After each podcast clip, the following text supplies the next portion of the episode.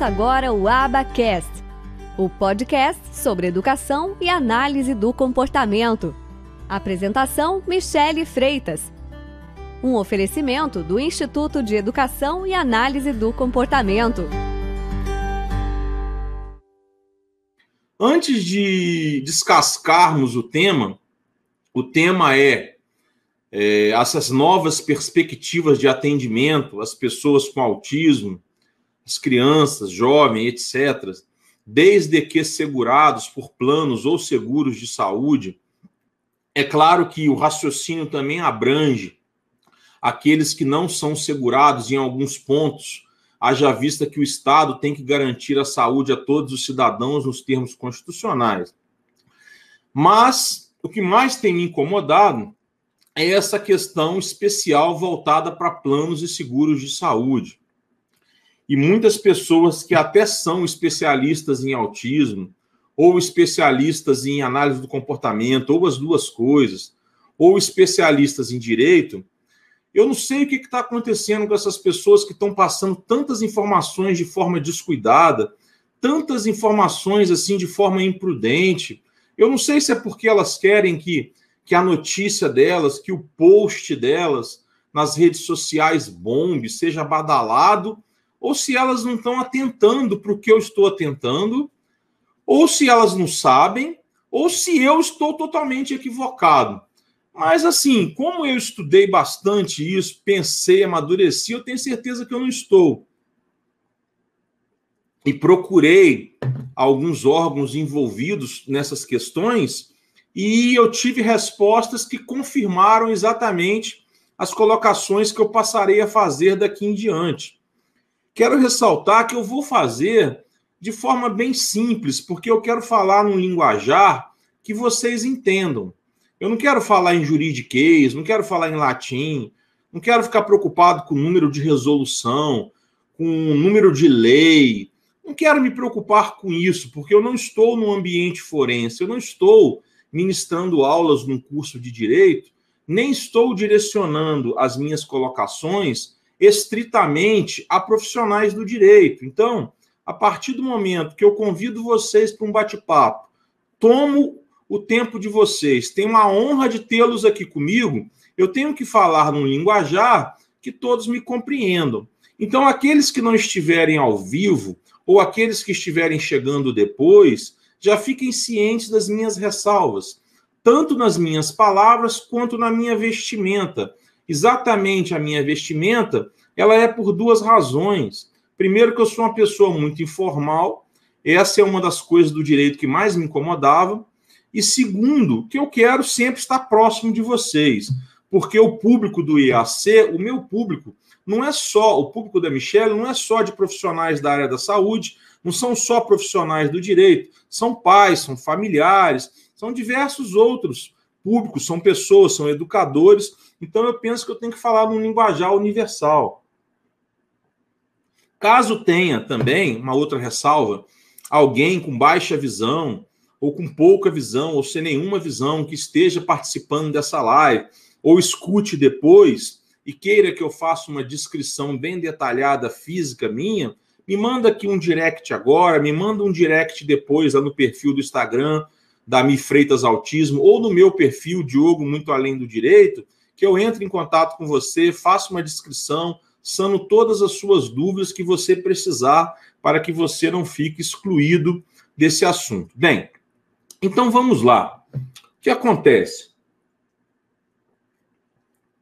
Nós temos, de um lado, um transtorno global do desenvolvimento, o transtorno do espectro autista, o autismo, e do outro lado, nós temos o dever de quem deve, quem deve não é? Fornecer quem deve amparar essa criança com autismo, esse jovem, esse bebê, não importa que idade nós estamos falando, com as terapias, com os estímulos mais adequados, de acordo com o que entender o médico, de acordo com o que entender a família, etc.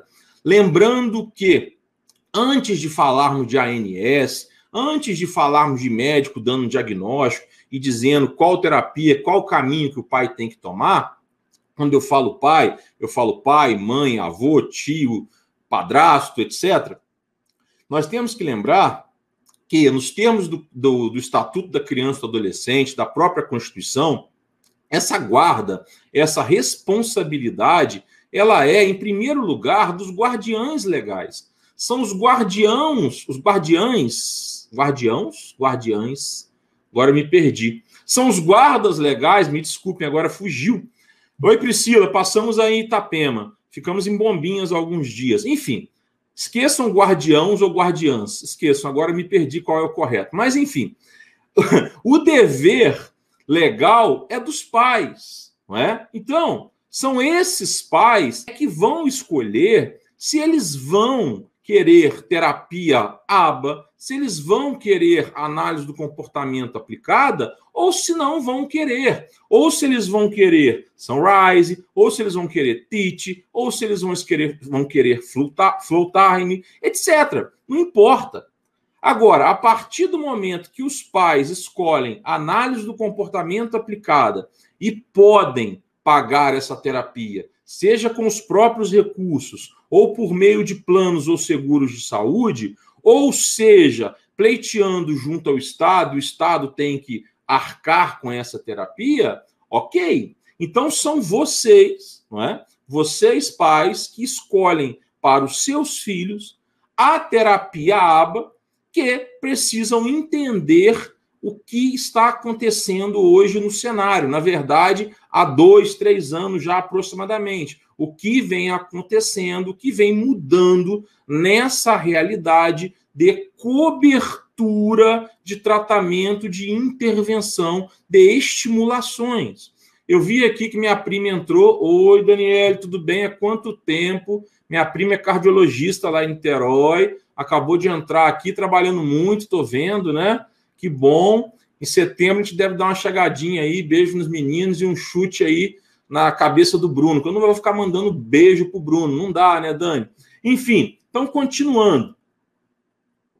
Que cenário nós estamos falando? De quem que eu estou falando? Eu estou falando do pai que recebe um diagnóstico, eu estou falando do pai, da mãe que tem um filho em casa, que contrata um plano de saúde e tem toda a expectativa junto ao plano de saúde de ter as devidas terapias, as devidas estimulações adequadas para que seu filho se desenvolva, para que seu filho tenha a melhor autonomia possível na vida adolescente, na vida adulta, etc. É isso que você quer. É isso que você deve querer. Você não deve. Guardiões, obrigado, Kitia. Você. Agora eu lembrei dos Guardiões da Galáxia, né? Do, do filme. Obrigado. Então, assim, vocês não devem se, se contentar somente querer a terapia por ser terapia. Ah, não, plano de saúde, ok, está concedendo terapia ilimitada. Nossa, que legal, resolveu o meu problema. Não é? Aí todo mundo começa a fazer post bonitinho. Ah, não, não, não, não, não, não, não, não sei o quê. Ah, pessoal, me poupe, me poupe. Primeira coisa que eu já falei mil vezes aqui, mil vezes aqui seja a escolha que vocês tomarem, a melhor estimulação para o seu filho é análise do comportamento aplicada. Análise do comportamento aplicada, a famosa aba e não análise do comportamento experimental, e não análise do comportamento aplicado à gerontologia, e não análise do comportamento aplicado às organizações, e não análise do comportamento aplicado às atividades físicas, análise do comportamento aplicada ao autismo. Essa é a melhor forma de estimulação do seu filho. Essa deve ser a base, essa deve ser a principal, a maior carga horária e a análise do comportamento aplicada, ah, Diogo, isso não é novidade. Tá bom, mas parece que é. Sabe por que, que parece que é? Porque muitos médicos, quando dão o diagnóstico de autismo, eles escrevem: estou recomendando aqui psicoterapia para o seu filho, estou recomendando aqui psicologia para o seu filho, estou recomendando aqui terapia comportamental para o seu filho. Daqui a pouco os médicos vão escrever assim. Eles estão fazendo tanta confusão que eles vão escrever assim: estou recomendando aqui psicanálise para o seu filho.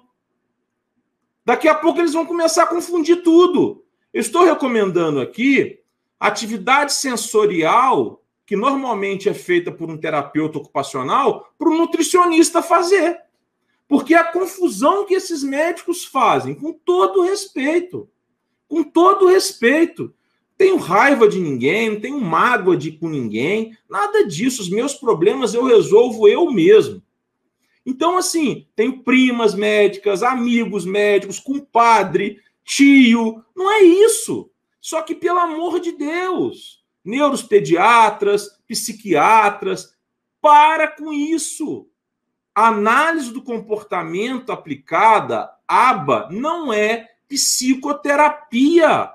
Psicoterapia é avaliação, análise, modificação de comportamentos a partir do ser, a partir do interior da pessoa, do que ela está pensando. Eu estou falando singelamente, bem a grosso modo. Análise do comportamento é outra coisa. É medir, aferir, avaliar, modificar, substituir, etc., comportamentos a partir do ambiente, a partir de antecedentes. Por meio de reforços, por exemplo. Não tem nada a ver com psicoterapia, cara pálida.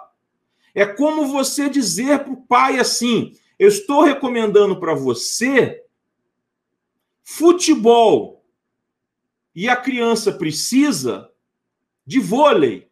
A criança precisa de basquete. Futebol joga-se com os pés. Vôlei com as mãos, basquete com as mãos. Vôlei com os pés é só defesa. Então, assim, percebem? A primeira coisa que me incomoda, que está me deixando chocado, é isso. É isso. Independente da ANS cobrir ou não cobrir, independente do juiz mandar ou não mandar, o que que a ANS está cobrindo? O que que os juízes estão mandando? Já pararam para pensar? O que que um psicólogo que não tem formação nenhuma em análise do comportamento vai ajudar o seu filho, cara pálida? Psicoterapia como disse muito bem o meu amigo Leonardo, psiquiatra, que reside no Espírito Santo, tem essa live gravada aqui no canal da Michele, ele vai ajudar o seu filho com problemas de ansiedade, com problemas de depressão, com problemas de toque. Normalmente, para os autistas mais adolescentes, mais adultos, óbvio, se tiver um autista mais novo também. A psicoterapia vai ajudar neste contexto. Porém, ganho de habilidades, busca da autonomia, processo de alfabetização, trabalho motor, trabalho de seletividade alimentar, trabalho de comunicação é aba. É aba, não é psicoterapia.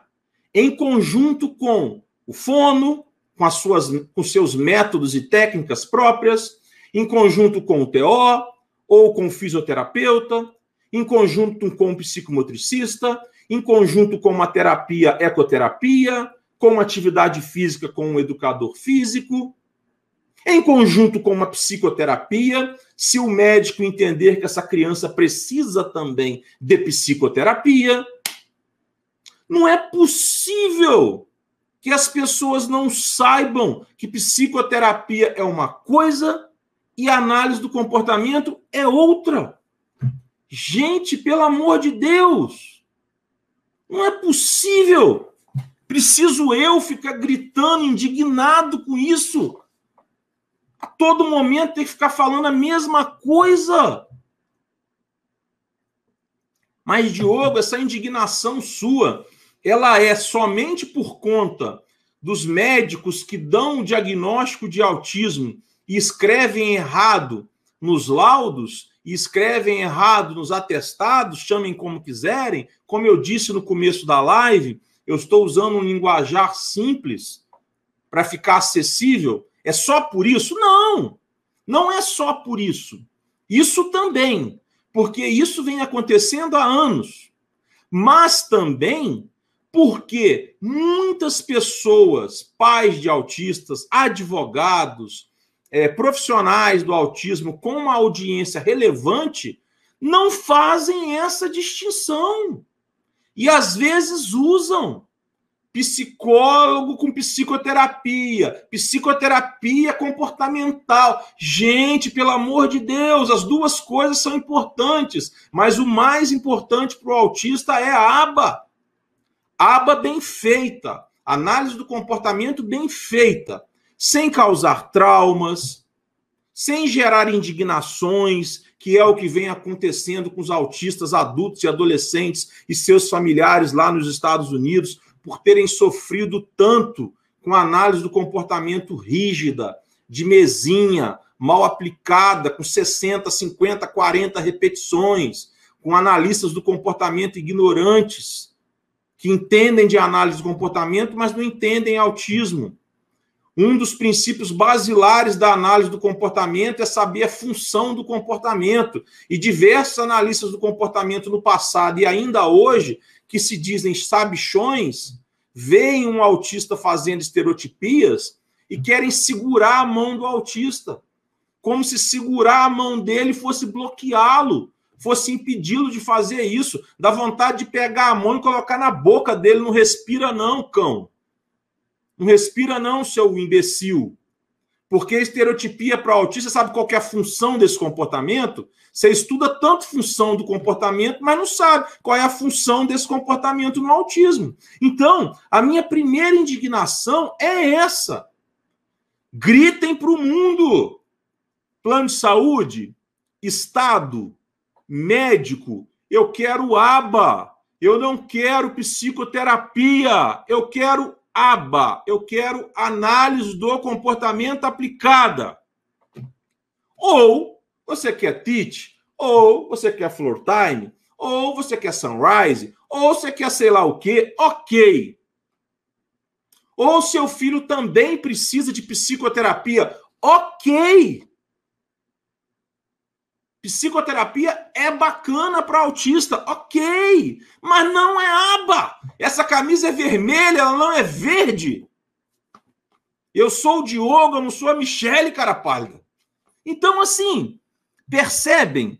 Ah, Diogo, mas a sua indignação é só por causa dos laudos? É só por conta de profissionais com certa audiência que ficam gritando isso? Como se isso não bastasse para eu ficar indignado. Mas não. Mas não. As ações propostas pelo Ministério Público Federal no estado de Goiás, no estado do Acre, no estado de Alagoas, no estado de São Paulo, propostas por meio de petição inicial, que é o que começa o processo judicial, que, segundo esses próprios procuradores da República, que foram replicando a primeira petição protocolizada aqui em Goiás, que, segundo esses próprios procuradores, que eu entrei em contato por e-mail, além de ter entrado em contato com todos os ministérios públicos federais do país, alertando sobre isso, que eu vou dizer daqui a pouco, que, segundo os próprios procuradores foram orientados por pessoas ditas especialistas na área e por conselhos profissionais. E esses especialistas na área não perceberam esse equívoco. E esses conselhos, principalmente o Conselho Federal de Psicologia, que tem um ofício anexado ao processo judicial tramitando no TRF, acho que é a primeira região que engloba Goiás, posso estar enganado, mas acho que é, tenho quase certeza dando a entender que psicoterapia é a mesma coisa que aba. E os procuradores foram lá e pediram psicoterapia. E a sentença segue o ritmo. E o processo vai indo, vai indo, vai indo, vai indo, vai indo. Se eu fosse advogado do plano de saúde, você acha que eu ia gastar dinheiro do meu empregador, do plano de saúde, para treinar profissional com aba, se você está pedindo psicoterapia e psicoterapia é o psicólogo aprende na faculdade? Se eu fosse advogado do plano de saúde, eu ia estar tá pouco me lixando para a necessidade do seu filho que é autista. Óbvio que eu estou falando hipoteticamente. Eu, Diogo, nem se eu fosse advogado do plano de saúde, eu teria como fazer isso, porque eu não tenho coração para isso. Eu tenho um filho autista, eu sou do meio, eu defendo essa causa. Ok, mas vamos imaginar que eu, Diogo, fosse advogado, não estivesse nesse mundo, eu estivesse pensando só no plano de saúde. Eu ia rir, rir da cara de vocês, eu ia rir. Eu ia falar, ah, vocês precisam de hábito, estão pedindo psicoterapia. Ah, sabe nem o que está pedindo. Aprende a pedir. Aprende! Parece, parece que o Conselho Federal de Psicologia parece induziu o Ministério Público a pedir psicoterapia, a entender que era psicoterapia, para ficar com reserva de mercado para psicólogo. Parece, parece, parece. Eu questionei o CFP e eles desviaram a resposta, não me responderam. Deixa eu ver um comentário aqui. Seria interessante os professores também fazer aba, o problema é o custo. Sim, sim, professor que trabalha com inclusão, aba até para quem não é autista, até para quem é neurotípico, o custo é alto, eu sei. Mas é isso. Eu, eu, o que, eu acho de Denver? Eu acho Denver bacana, mas no Brasil é, as pessoas que falam muito de Denver não são certificadas internacional por quem criou o método e ficam usando o Denver de uma forma equivocada, para uma faixa etária que não é a proposta pelo método Denver, etc. É isso que eu acho de Denver, falando assim bem superficialmente. É, Clay, enquanto também ficarem com engessamento de métodos, as coisas só vão diminuir a amplitude dos tratamentos. Eu não entendi o que você quis dizer, Clay. Eu não entendi, tá? Desculpa. É, então, assim, presta atenção. O que o autista precisa, e não é o Diogo falando com base no que eu tomei no café da manhã, não. É com base em evidências científicas, estudos sólidos de décadas dos Estados Unidos. E daqui do Brasil também em menor escala. Então, assim, ponto.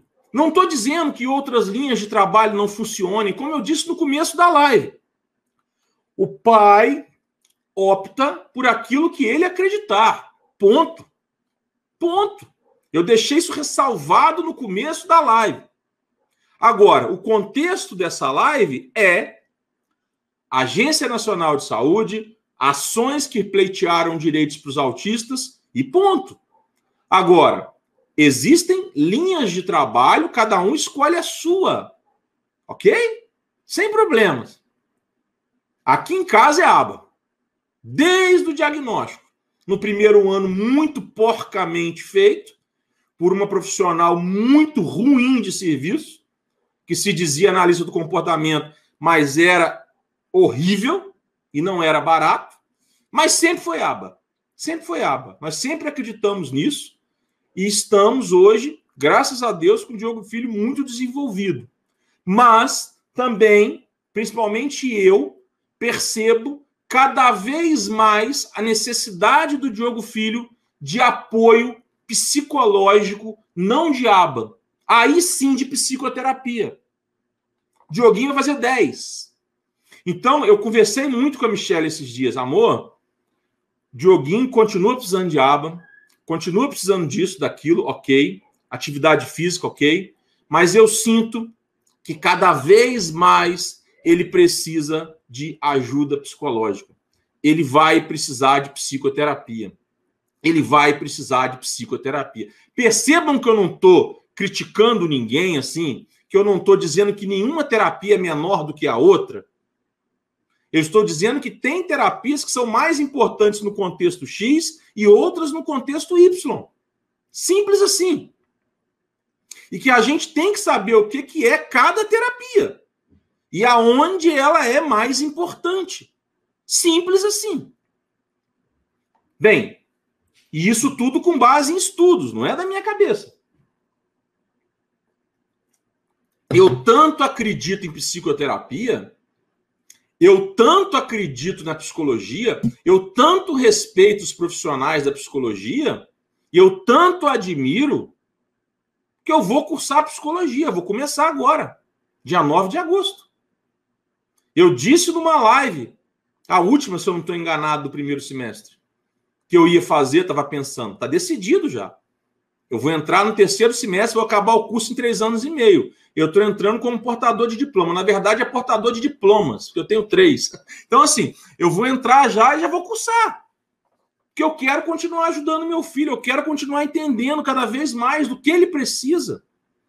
Então, eu tenho plena consciência. Agora, do mesmo jeito que eu tenho plena consciência que parece que muita gente que se diz mais experiente do que eu, que está na área muito mais tempo do que eu, não tem.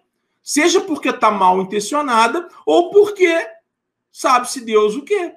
Que psicoterapia é uma coisa e a é outra. Desde o surgimento da análise do comportamento. Desde Skinner.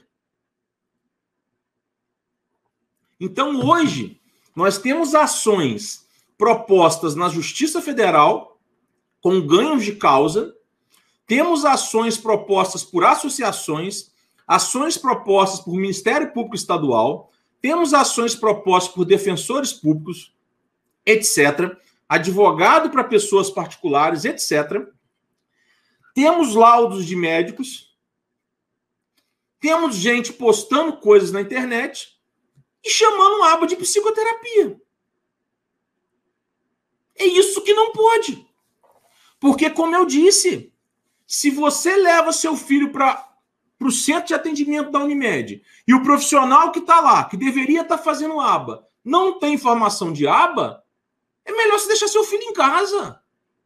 Deixa em casa. É isso que eu estou falando. Vou ler uma pergunta aqui. Você acredita que quanto mais estímulos a criança receber, mais independente ela ficará? Ouço que não tem necessidade de muitas horas de terapia. Então, Jéssica, estímulo é uma coisa, terapia é outra. Eu concordo com você que não é necessário muitas horas de terapia, mas estímulo enquanto ele estiver acordado, sim. Tá? É claro que você tem que dar repouso para ele. Mas eu estou falando de estímulos diários, dos pais, dos colegas, dos irmãos, além das terapias. O terapeuta é tão importante quanto a família, a família é tão importante quanto o terapeuta. São abordagens que têm que caminhar juntas, de mãos dadas. Silvani. Ah, tá. Diogo, Kaká, boa noite. Qual seria o impacto dessa ação com relação à aba junto ao TRF? Como assim, Kaká? Desculpa, eu vou tentar te responder. Assim, o que, que acontece? As ações, Kaká, elas foram ganhas no primeiro grau. Quando nós entramos com uma ação, ela normalmente tem ações que nascem no tribunal, mas normalmente a ação vai para o juiz de primeiro grau, para o fórum ali. No caso da Justiça Federal, é a sessão judiciária da Justiça Federal. E os juízes dão ganhos de causa. Não importa a natureza da ação, assim, se é o tipo de ação, se é individual, se é coletiva, dão liminar, o que é muito bom. Eu não estou criticando isso, pessoal. E os tribunais, regionais, sejam TRFs ou TJs, têm dado ganho de causa, o que é muito bom. O TRF de São Paulo me parece o tribunal mais avançado, tem decisões bem unânimes quanto a isso, jurisprudências, súmulas, etc. Não é isso que eu estou criticando.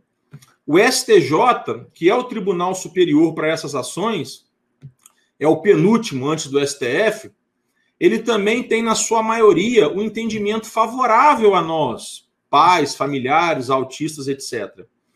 O que me, tá, o que me incomoda é as pessoas pedirem errado, pedir psicoterapia e não pedir aba. Pedir psicoterapia achando que é aba. É isso que está me incomodando. E sendo impulsionado por pessoas que deveriam estar tá dizendo o que eu estou dizendo, que deveriam estar tá alertando as pessoas. Você quer o quê? Psicoterapia ou você quer aba? Isso é psicoterapia. Isso é aba. O que você quer?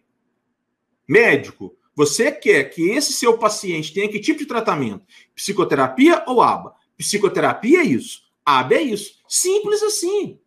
Eu não quero dizer ao, o que o médico tem que fazer no seu trabalho. Existe uma lei, tem um ato médico, uma lei federal que regulamenta a profissão do médico, as competências. Agora, o que me deixa maluco é um médico prescrever psicoterapia achando que é aba. Criando uma nova ciência, escrevendo lá coisas cabeludas. Advogados, o mesmo. Pessoas que se dizem especialistas, a mesma coisa.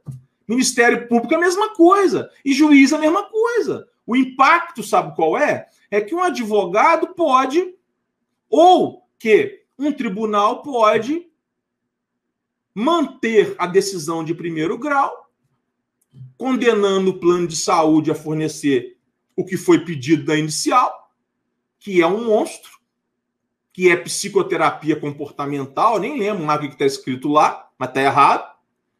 E aí o plano de saúde, que tem o conhecimento técnico, que tem o conhecimento da classificação internacional das doenças, que tem o conhecimento de terapias, que tem o conhecimento do rol da ANS, fazer o quê?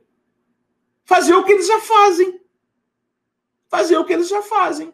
Tá aí, Ministério Público Federal, você pediu psicólogo, eu tenho aqui. Aí você chega lá, o psicólogo, ah, tudo bem, autismo, Hum, sei mais ou menos o que é. ABA, hum, não vi na faculdade. A ABA, vi um semestre. ABA, ah, sim, o método ABA, eu entendo muito. E é o que acontece. É o que tem acontecido. Pessoal, eu não leio isso em livro, não. Eu ouço na rua, no meu direct no Instagram, no meu zap. É o tempo todo, é diariamente. Diogo, o psicólogo não sabe nada de aba. O plano de saúde está me dando profissionais que não sabem nada de aba. Diogo, o plano de saúde está me dando profissionais que não sabem nada de autismo. Pessoal, eu não estou tirando isso da minha cachola, não. Eu me viro com meu filho.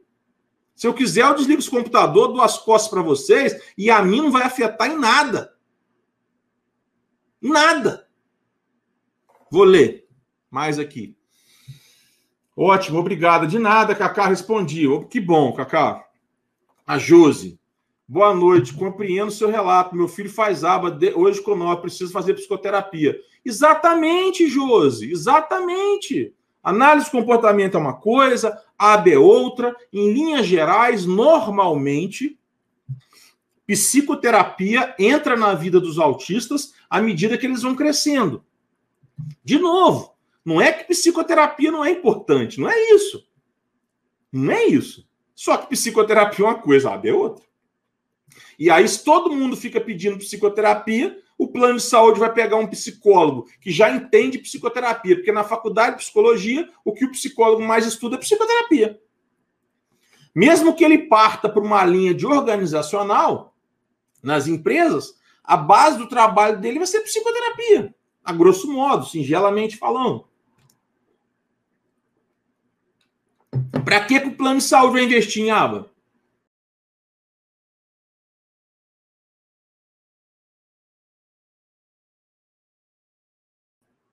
Aí voltou. Para que que o plano de saúde vai investir em aba? Ah, Diogo, você está falando isso porque o IAC vende cursos de aba. Pessoal, pelo amor de Deus, que eu estou falando é que uma coisa é uma coisa, outra coisa é outra coisa. Eu estou preocupado com o seu filho, com o seu paciente. Eu vou continuar vendendo curso. E, e, vem, e a gente vende não é pouco, não. Então, assim, graças a Deus. Então, assim, não é isso. Só que uma coisa é uma coisa, outra coisa é outra coisa. É, é só isso. Juízes, desembargadores, promotores, advogados, médicos, demais profissionais e pais, entendam isso uma vez por toda, pelo amor de Deus.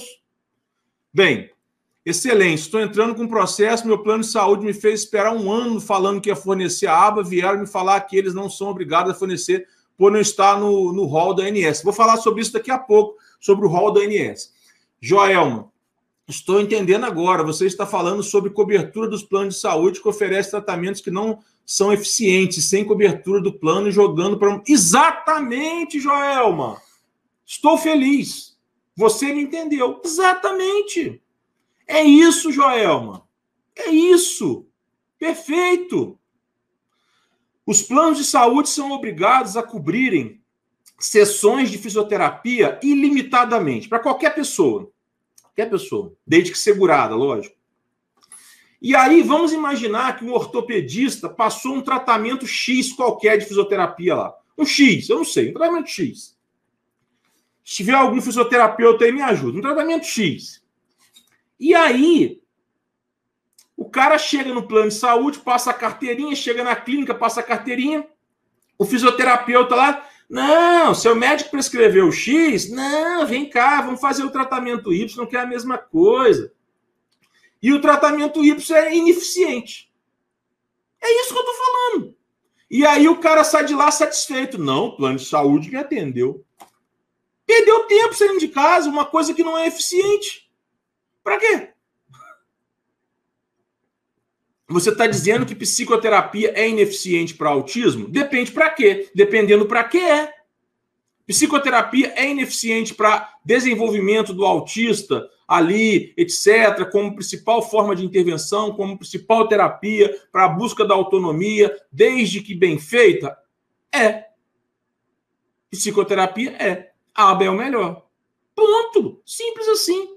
Com base em quê? Com base em décadas de pesquisa experimentos, com base em mil profissionais falando, com base em relatos de milhões de pais, com base no relato desse próprio pai.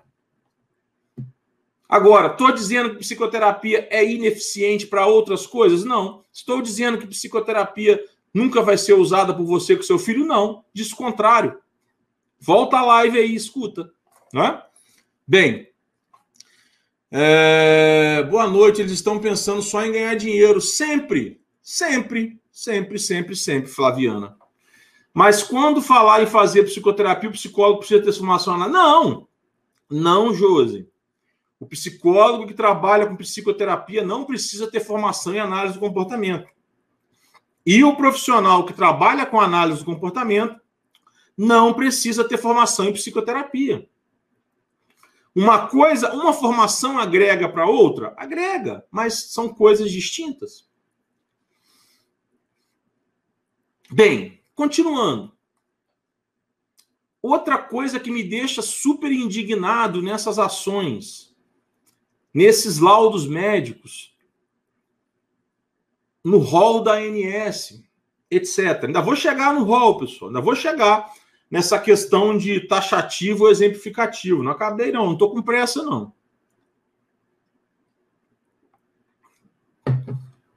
É recomendar psicólogo como terapeuta aba, como se somente o psicólogo pudesse fazer terapia aba. Eu já disse e vou continuar dizendo, e vou gritar para quem quiser escutar dentro da faculdade que eu vou cursar. Terapia ABA, análise do comportamento, não é exclusiva de psicólogo. Nem aqui, nem nos Estados Unidos, nem no Canadá, nem no Reino Unido, nem nos Emirados Árabes, nem na Austrália, nem na Nova Zelândia, nem em lugar nenhum, muito menos aqui. Na lei que regulamentou a profissão dos psicólogos, não existe a análise do comportamento como atividade privativa ou exclusiva. A lei de 62. O CFP já se pronunciou sobre isso, dizendo que não é exclusiva. Eu tenho esse e-mail. Já falei milhões de vezes e mando para quem quiser. Bem, Diogo, isso que vi no tratamento ABA do meu filho, junto aos credenciados em dois meses de atendimento. Por isso, a solução foi judicialização. Exatamente, Cacá. Cleiton, sou profissional de educação física, eu também sou, e trabalho com autismo há 13 anos. E nesses últimos cinco anos, que tem de profissionais dizendo que são especialistas e sabem muito pouco é assustador. Perfeito, Cleiton, porque assim, autismo é uma coisa, AB é outra. Autismo é um transtorno, é uma questão de neurodesenvolvimento. ABA é uma técnica, é uma ciência, é um método. Chamem como quiser. Mas ABA é uma linha, é uma ciência, é uma forma de intervir que não é só para autismo, é para TDAH, é para empresas, é para atividade física, é para diversos contextos. Então, o cara para trabalhar com autismo, que é outro ponto, seja um fono aplicando as suas técnicas, seja um educador aplicando as suas técnicas, como o Cleiton coragemente relatou aqui. Obrigado, Cleiton. Um TO ou um psicólogo, ele tem que entender de autismo também. De autismo também. Você pode ter um excelente profissional de educação física que não entende autismo. Você vai dizer que o preparador físico daquela menina ginasta que ganhou é, medalha de prata e de ouro agora nas Olimpíadas não entende de educação física, não entende de cinesiologia, não entende de anatomia. Entende. Agora, eu imagino, né? Que ele não entenda nada de autismo. Eu imagino, tá? Eu imagino. Não sei nem quem é, não sei nem o nome. Então, assim, hipoteticamente, eu imagino que ele não entenda de autismo. Então, peraí, pessoal. Entender de autismo é uma coisa, entender de AB é outra coisa. Esse é outro problema. Não é qualquer psicólogo que entende autismo, não é qualquer fono que entende autismo. Então, eu estou indo no suprassumo do suprassumo. Ah, Diogo, mas não é toda cidade que vai conseguir esse profissional, nem pagando. Eu sei, em 2014 eu paguei e recebi um serviço lixo. Eu sei. Eu só estou dizendo o que é o melhor. Eu só estou dizendo o que deve ser. E cada um, cada um luta com as suas armas. Cada um digere e luta com o que pode. E aceita o que pode, tolera o que pode. Mas não sejam enganados. É só isso. Tudo bem. Você está lá no plano de saúde, que você tenha uma fono recém-formada que nunca trabalhou com autismo, é o que tem, melhor do que brigar. Você tem um psicólogo que está fazendo curso de aba, ou você tem um psicopedagogo que fez pós em aba, mas ainda está aprendendo a lidar com autismo, é o que você tem? Beleza! Você tem um psicólogo que não sabe nada de aba, mas está ali, só tem ele, beleza, ok. Cada um luta com o que pode. Cada um se conforma com o que acha que tem que conformar. Ok. Agora, eu não posso deixar ninguém ser enganado. Igual muitas pessoas estão deixando descuidadamente, de propósito, passando informações erradas, fazendo pleitos errados. É só isso. Só isso. Agora, cada um briga com por que achar que deve brigar. Tira suas próprias conclusões. Não estou dizendo para ninguém chutar a porta da clínica do plano de saúde amanhã e falar assim: enquanto não tiver um, um profissional hábil, meu filho não volta. Não estou falando isso. Deixa eu ver os comentários aqui. Espera aí. É... é recomendável criança autista cursar colégio bilíngue? É engraçado o, o... Catro? Catro. Desculpa, tá? Não estou sabendo o seu nome. Como as histórias às vezes se repetem, né? É, Dioguinho, quando foi diagnosticado, estudava numa escola bilíngue. E eu e Michele, lá no comecinho, acreditávamos e acreditamos na época que a escola bilíngue era ruim. E depois nós voltamos. E durou um mês só esse, essa crença. E logo depois já voltamos para a escola bilíngue. E hoje, respondendo a sua pergunta, em linhas gerais, é claro que cada caso é um caso, mas em linhas gerais, eu vejo a escola bilíngue é, como um ponto positivo para a criança autista, tá? Para o jovem autista, etc., para a pessoa com autismo. Mas eu recomendo que essa opinião seja dada a você pelo profissional mais gabaritado, né, que é um médico ou um psicólogo especialista em autismo, por uma fono, tá? Ou por um analista do comportamento mais experiente em autismo, tá bom? É, e também que conheça a criança, tá bom? Porque por mais que eu entenda de autismo, eu entendo do meu filho, por mais que eu estude autismo, tenha feito uma pós em autismo, eu não sou profissional do autismo. Por mais que eu seja um analista do comportamento formado com uma pós-graduação de 720 horas, estou fazendo a pós de novo do IAC, que agora tem 900 horas, converso diariamente com a Michelle, a minha pegada de análise do comportamento não é para o autismo. Tá? Eu tenho estudado análise do comportamento para empresas, para práticas esportivas. Eu só uso análise do comportamento com autismo com meu filho, ou quando alguém me pergunta no direct, ou me pergunta, igual você está me perguntando aqui ao vivo. Mas eu faço sempre questão de ressalvar, porque eu sou muito ético, muito correto e muito responsável, tá? É, eu nunca tive consultório, nunca lidei com crianças autistas, eu não tenho essa bagagem para te afirmar que a escola bilíngue é positiva, tá? Eu tenho essa, eu faço essa afirmação em linhas gerais, com base em estudos que eu já li e relatos, tá bom? mas digo que também já li estudos e já ouvi relatos de escola bilíngue que não foram positivos para casos, tá bom? Mas em linhas gerais eu recomendo. Mas, de novo, eu acho que um fono e o médico são os profissionais, ou um bom analista do comportamento, que também trabalha com essa parte de comunicação, né? Que a análise do comportamento também trabalha com fala, comunicação, etc., vai te responder isso melhor, tá? É, a Michelle, então, vai te responder isso com muita propriedade, mas ela não está aqui. Espero ter respondido. Desculpa se eu te frustrei, mas eu não posso é, dar uma resposta irresponsável só para tirar onda aqui. Eu não posso. Maneira, eu nunca, nunca farei isso. É, tá tomando risperidona. Dioguinho já tomou risperidona. É um remédio bem recomendado, bem prescrito pelo médico, mas medicação é com o médico. Como solicitar o plano é, fono com aba? Veja bem, Carla, é, o que, que é mais recomendada para o autista em linhas gerais? Aba, fone TO. E quando eu digo fone TO, é fono aplicando as suas linhas de trabalho, seus métodos e técnicos próprios da ciência fonoaudiologia, tá? Então, se você tem um bom terapeuta aba, uma boa fone, um bom TO, que sabem lidar com autista, você está bem. Não precisa que essa fono entenda diabo. Agora, se ela entender, ela vai agregar o trabalho dela, vai ajudar bastante também. E aí você pode pleitear junto ao plano de saúde um requerimento digitado ou própria mão. Mas o médico é que tem que estar, tá, você tem que estar tá amparada pelo, pela prescrição médica. Porque se o médico recomendou terapia ABA, fone TO, por exemplo, normalmente ele quis dizer terapia ABA, feito por terapeuta ABA, fono trabalhando com, como fono, TO trabalhando como TO. Isso normalmente, inclusive, é o mais recomendado em linhas gerais, tá bom?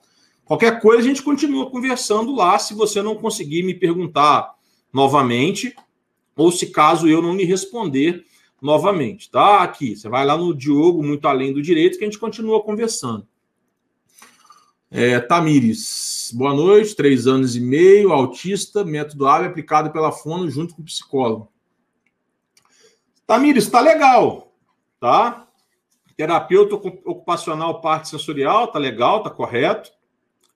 Psicólogo e fono trabalhando aba, tá legal, tá correto, tá legal, tá? O que eu quis dizer agora há pouco e disse, repito, é que aba não é exclusiva de psicólogo. Você tem excelentes terapeutas aba, analistas do comportamento, que são pedagogos, psicopedagogos, fonos, é, vem vem, são bacharéis em direito. Na área de análise do comportamento aplicada às organizações, às empresas, é muito comum administradores de empresas serem analistas do comportamento, tá? Nos Estados Unidos, você tem excelentes analistas do comportamento que são sociólogos, você tem é, analistas do comportamento com certificação internacional da Board, que são os BCBAs, que não são psicólogos. O que eu disse é isso, tá? E a profissão do analista do comportamento no Brasil não é regulamentada, então ninguém pode dizer quem pode ser analista do comportamento. Ninguém. Somente o Congresso Nacional, nos termos constitucionais, artigo 22, inciso 1 da Constituição.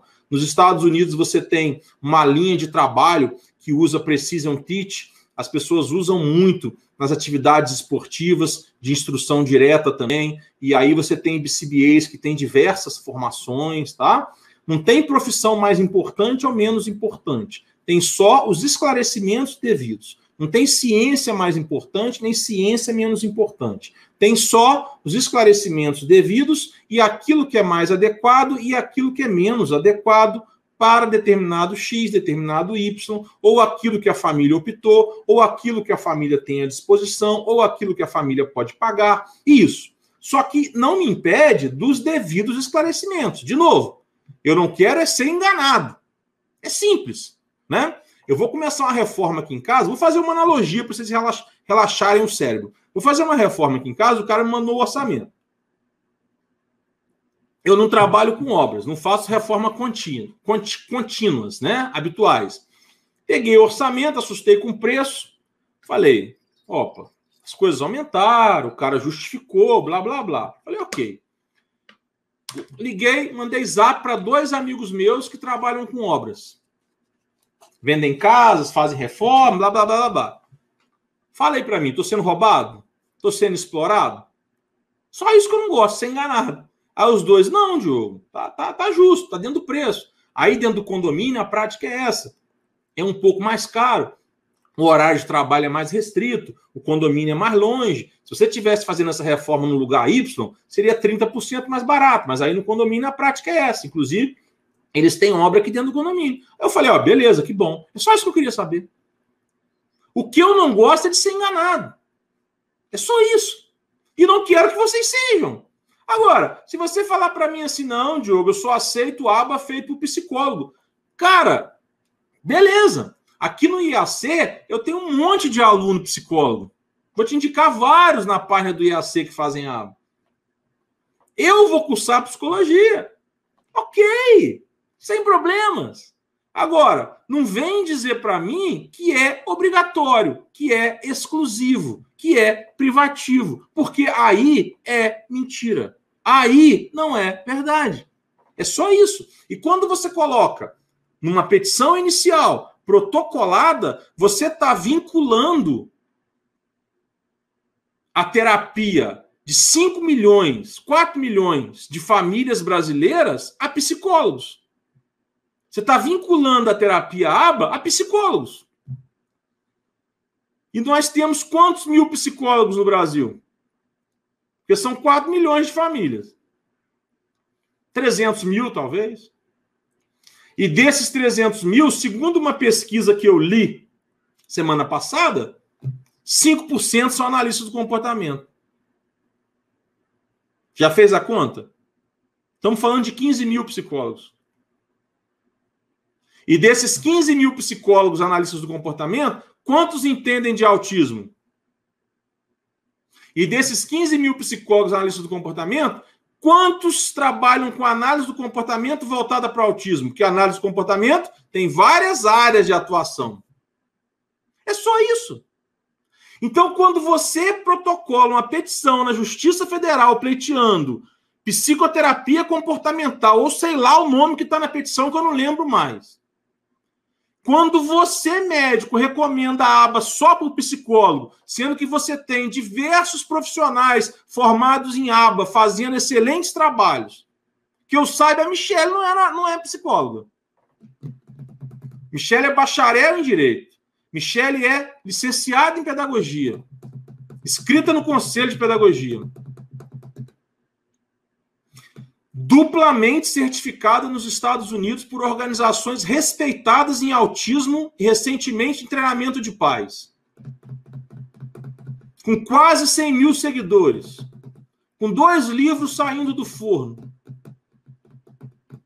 Negando supervisão. Diariamente eu recebo convite. Michele pode supervisionar? Pago X. Eu falo não.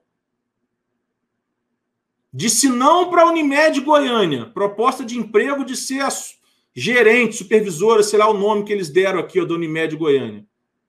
Disse não. Então, assim, aba é uma coisa, terapia aba é uma coisa, terapeuta aba é uma coisa, analista do comportamento é uma coisa, psicólogo é outra, fono é outra, pedagogo é outra, advogado é outra. Simples assim.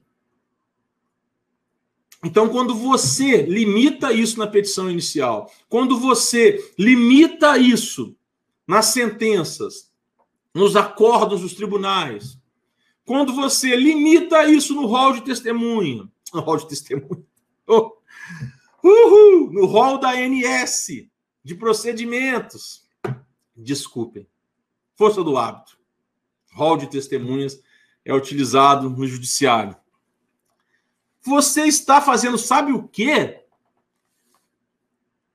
Não atendendo a finalidade da Lei 12.064 de 2012. Acho que é 12.064 mesmo, a lei do autista, a Lei Berenice Piano. Você está violando a Constituição. Porque os autistas precisam de tratamento, precisam de tratamento multiprofissional, precisam de aba e outras terapias, precisam de medicação, precisam de questões nutricionais, precisam de atividade física preciso de aba. E quando você deixa a aba limitada à mão de poucos, na mão de alguns que nem sabem o que é aba, na mão de alguns que não sabem o que é autismo, quando você deixa limitado, quando você confunde com psicoterapia, qual que é o resultado disso na prática? Me digam vocês. Me digam vocês. Me diz, fala aí. Vai no meu direct, vai no meu zap. Vai lá no Diogo muito além do direito. Vai lá no meu zap, me chama no direct, eu te dou meu número. E me diz se eu estou errado, porque diariamente o que eu recebo de choradeira, de solicitação, de pedido de ajuda, de lamentação, de plano de saúde, embromando as pessoas, dando psicólogo, sei lá o que, que não entende de autismo, não entende de aba.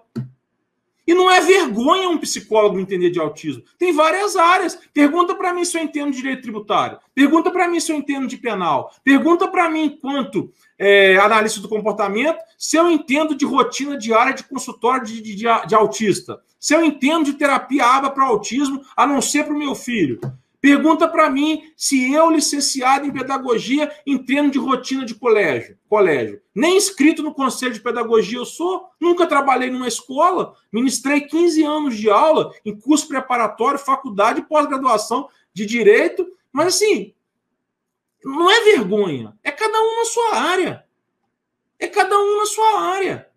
Agora ficam aí, sei lá quem, não quero falar nomes, sei lá por quê não quero dizer o porquê, já disse, mas não quero dizer de novo. Se aproveitando de um mercado aquecido de autismo e fazendo mal, causando traumas, fornecendo terapias ruins, sendo que podiam estar fornecendo terapias melhores. Agora, se é o que você tem, beleza. Poxa, Diogo, mas essa questão das ações é melhor um psicólogo do que ninguém. Ok. Se é isso que você tem, ok. Mas não seja enganado. Que somente psicólogo pode ser terapeuta aba e que psicoterapia aba. Ok. Agora, pega essa informação, digere, entende, joga para a sua realidade e tamo junto. Só não acredita que psicoterapia é aba. E só não acredita que terapia aba só pode ser feita por psicólogo. E ponto final. E tem o fundamento jurídico, tem o fundamento médico, terapêutico, tenho provas, me chamam no direct. Um Diogo muito além do direito. Só que essa live não é um tribunal. Agora, eu falando aqui ao vivo, vai ficar gravado. Acho que eu estou mentindo? Me chama no direct. Eu te mando artigos e artigos científicos dizendo o que é psicoterapia e o que é aba. Digita aí no Google agora. Como eu te mando a lei da profissão que regulamentou psicologia. Digita aí no Google agora. A lei de 62. Vê lá se está escrito aba. Privativo de psicólogo. Como eu te mando o e-mail do CFP, que diz que a análise de comportamento não é privativa do psicólogo. Ou vai lá no Diogo Muito Além do Direito e procura nas publicações lá, se vira nos 30. Ou me manda um direct.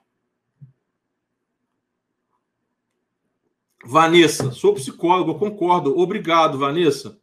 Em breve estarei estudando psicologia na faculdade. Me chama no direct, vamos fazer amizade, que eu preciso muito da sua ajuda. é, Sandra, Diogo, não sou doutor Diogo, Diogo. Tranquei meu curso de psicologia, pois nada tem de aba. Posso atuar como aplicadora? Estou também fazendo curso de motricidade fina, VibMap, etc. Claro que pode, ô, ô, ô Sandra aplicador de programas ABA, atendente terapêutico ABA, esse termo atendente terapêutico é um termo utilizado em outras profissões regulamentadas. Então, nas profissões que são regulamentadas, o atendente terapêutico de psicologia, ele tem que atender os requisitos da profissão de psicologia. Agora, o atendente terapêutico de análise do comportamento, nós estamos falando de uma profissão que não é regulamentada. Se a profissão não é regulamentada, os ATs também não têm regulamentação, tá? Claro que pode.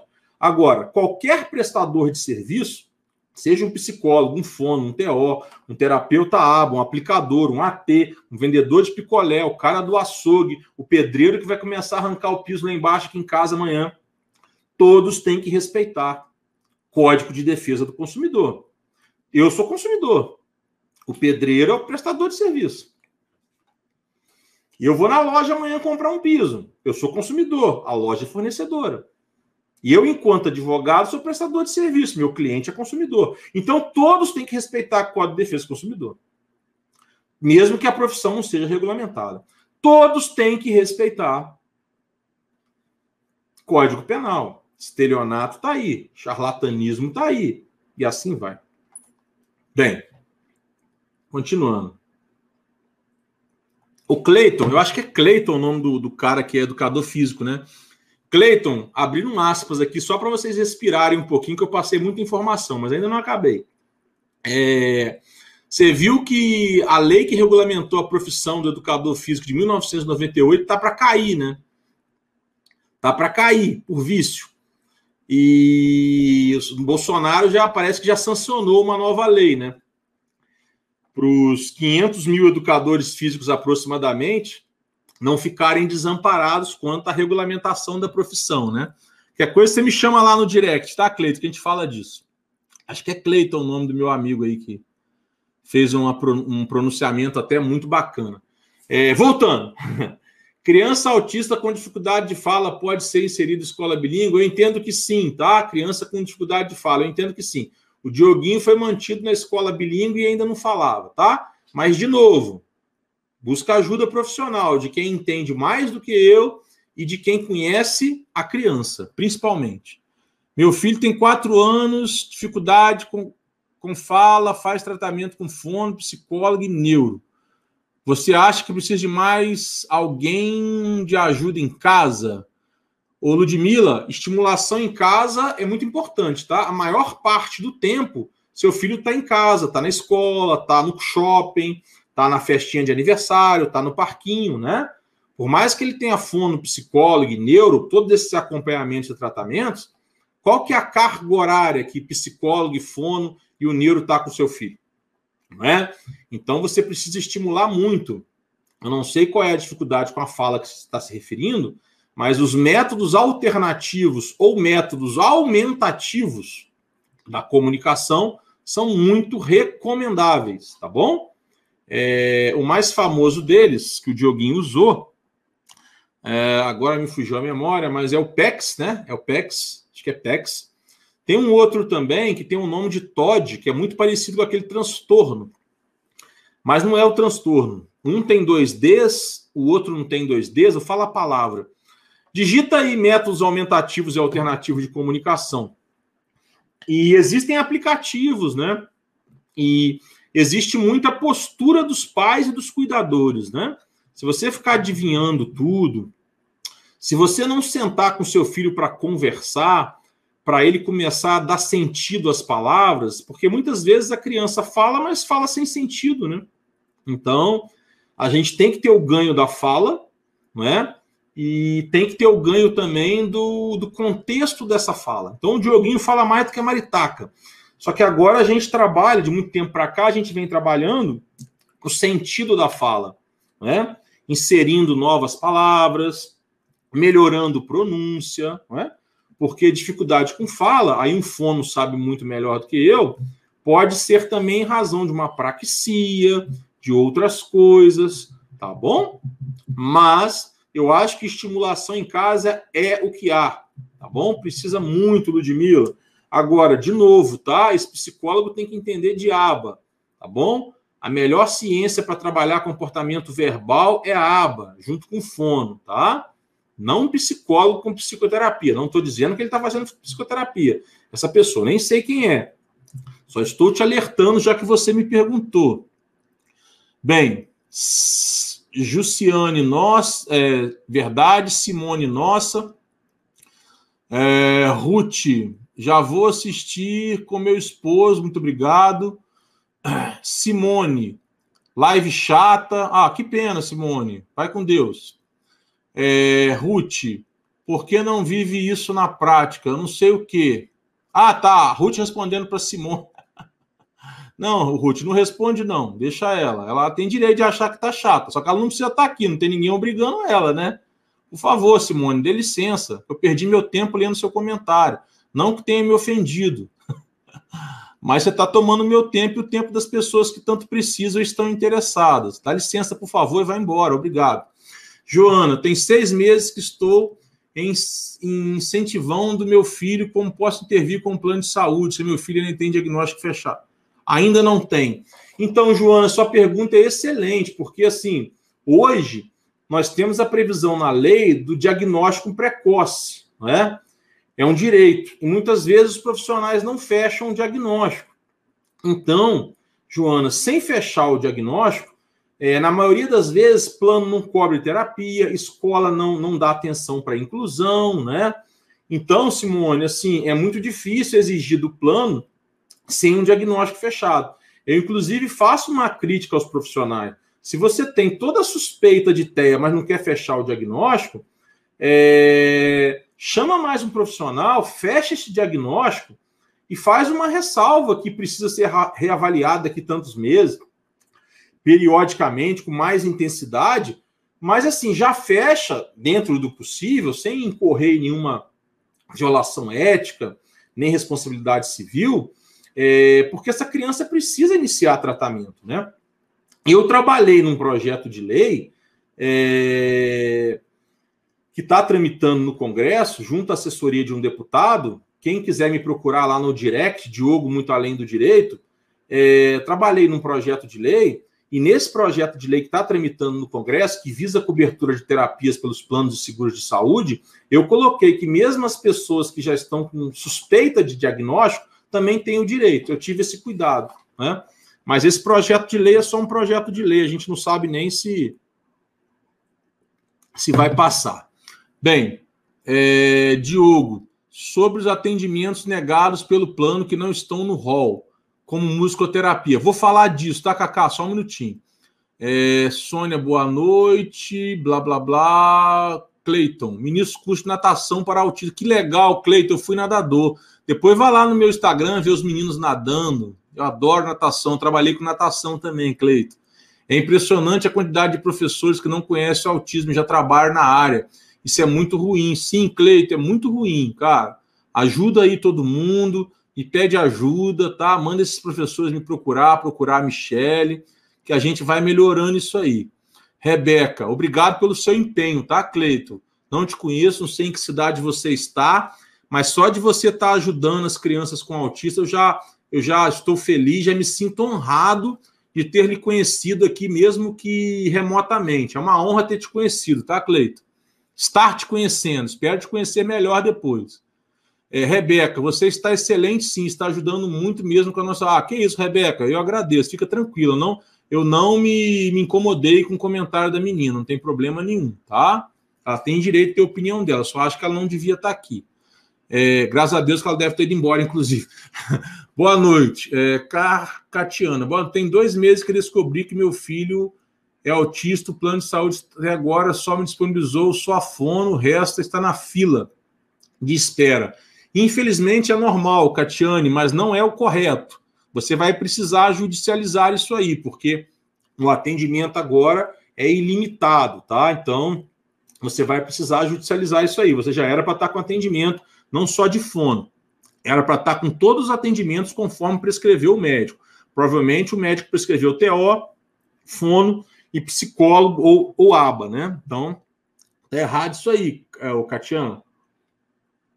Corre atrás. Se tiver recurso, procura advogado. Se não, vai direto no juizado, vai na defensoria, tá? É, me procura lá no Diogo Muito Além do Direito, que de repente eu te indico algum profissional. Tem pessoas que fazem parceria. Eu, eu não ganho nada com as indicações, tá?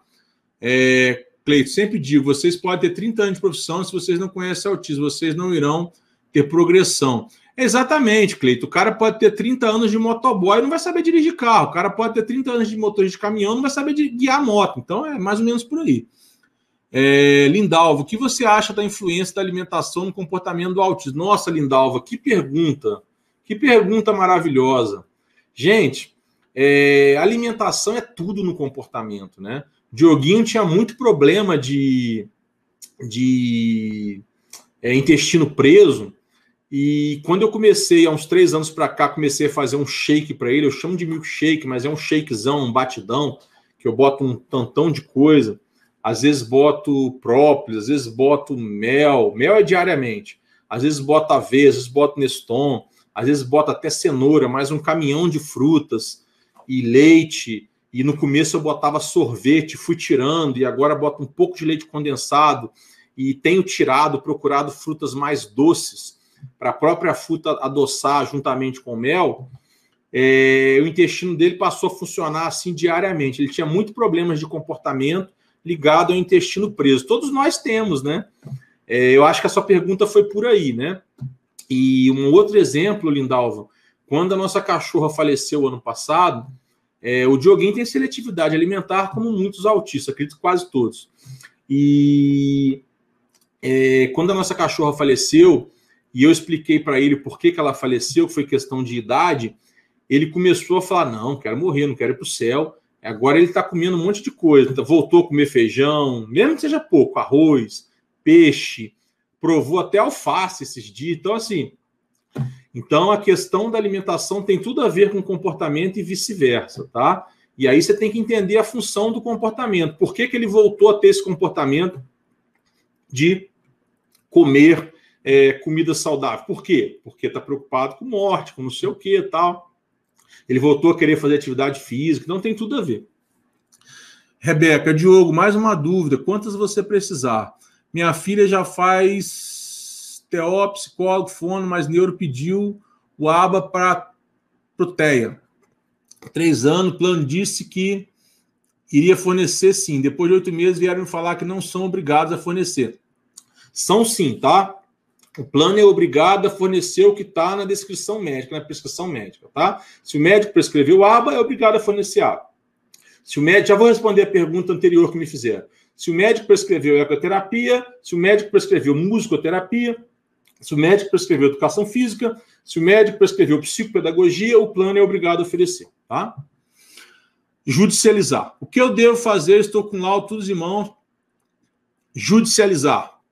Rebeca, judicializar. Infelizmente, judicializar, tá? Infelizmente. Meu filho está em investigação de autismo, mas ainda não tem um laudo. Pois é, Joana, é isso aí. É, estuda um pouco, tá? É, você pode estudar, não sei se você é profissional, tá? É, se você puder, né? É, busca o DSM-5, vai estudar sobre diagnóstico, começa a entender seu filho um pouco, tá? É, todo pai é, bem vou chamar assim, né? Bem estudado, bem informado, é, é o melhor amigo do profissional. Né? Um profissional de qualidade, ele, ele não está preocupado se o pai conhece autismo, conhece aba. Porque ele é, ele é bom, o profissional é bom. Um profissional ético e bom, ele não está preocupado. O, o profissional ético e bom ama um pai bem informado, um pai bem participativo, ama um pai que entende das coisas. Porque um profissional bom, ele comete erros naturais do ser humano. Todo mundo do ser humano erra. Um profissional ético não engana ninguém. Então, é, eu e a Michelle, quando dependíamos de profissionais, nós éramos os melhores pais para os bons profissionais. Porque a gente estava em constante processo de formação, em constante processo de busca de conhecimento. Agora, os maus profissionais que infelizmente passaram nas nossas vidas se incomodaram muito com a gente, porque a gente começou a ver as falhas, né? E os comportamentos não éticos. Porque falha é normal. Agora, a pessoa tem que ter humildade, reconhecer a falha, buscar melhor conhecimento. Inclusive, isso está no código de ética de toda profissão regulamentada, né? Está em constante processo de formação. É, é, isso aí, Joana. Já te respondi. Sou enfermeira, não vi o livro. Sou enfermeira. Ah, ô Joana, que legal. Enfermagem é, é, é uma formação de base muito boa para ser análise do comportamento. É o DS5, DSM5, ô Joana. É o Manual Americano de Diagnósticos, né, da psiquiatria. Tá bom? Aí lá você vai saber mais um pouco sobre autismo. Você tá a faca e o queijo na mão para você entender um pouco mais de autismo e ajudar essas pessoas a fecharem ou não o diagnóstico. É, Kel Moreira, exatamente, agradeço. Andresa, a criança com laudo de autismo só recebe benefício do governo, os responsáveis não obter renda. O Andresa, sobre BPC, eu não quero falar agora não, me desculpa, senão eu saio muito da live.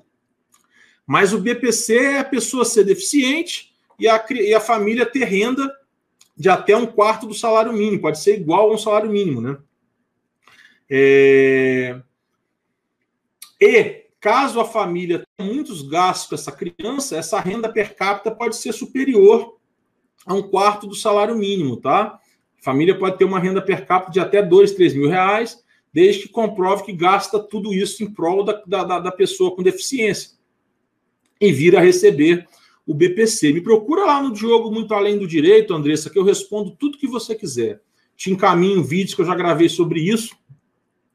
Respondo tudo que você quiser com maior prazer. Joana, ele já está em terapia seis meses. Como devo proceder com o plano? Aguardar o diagnóstico?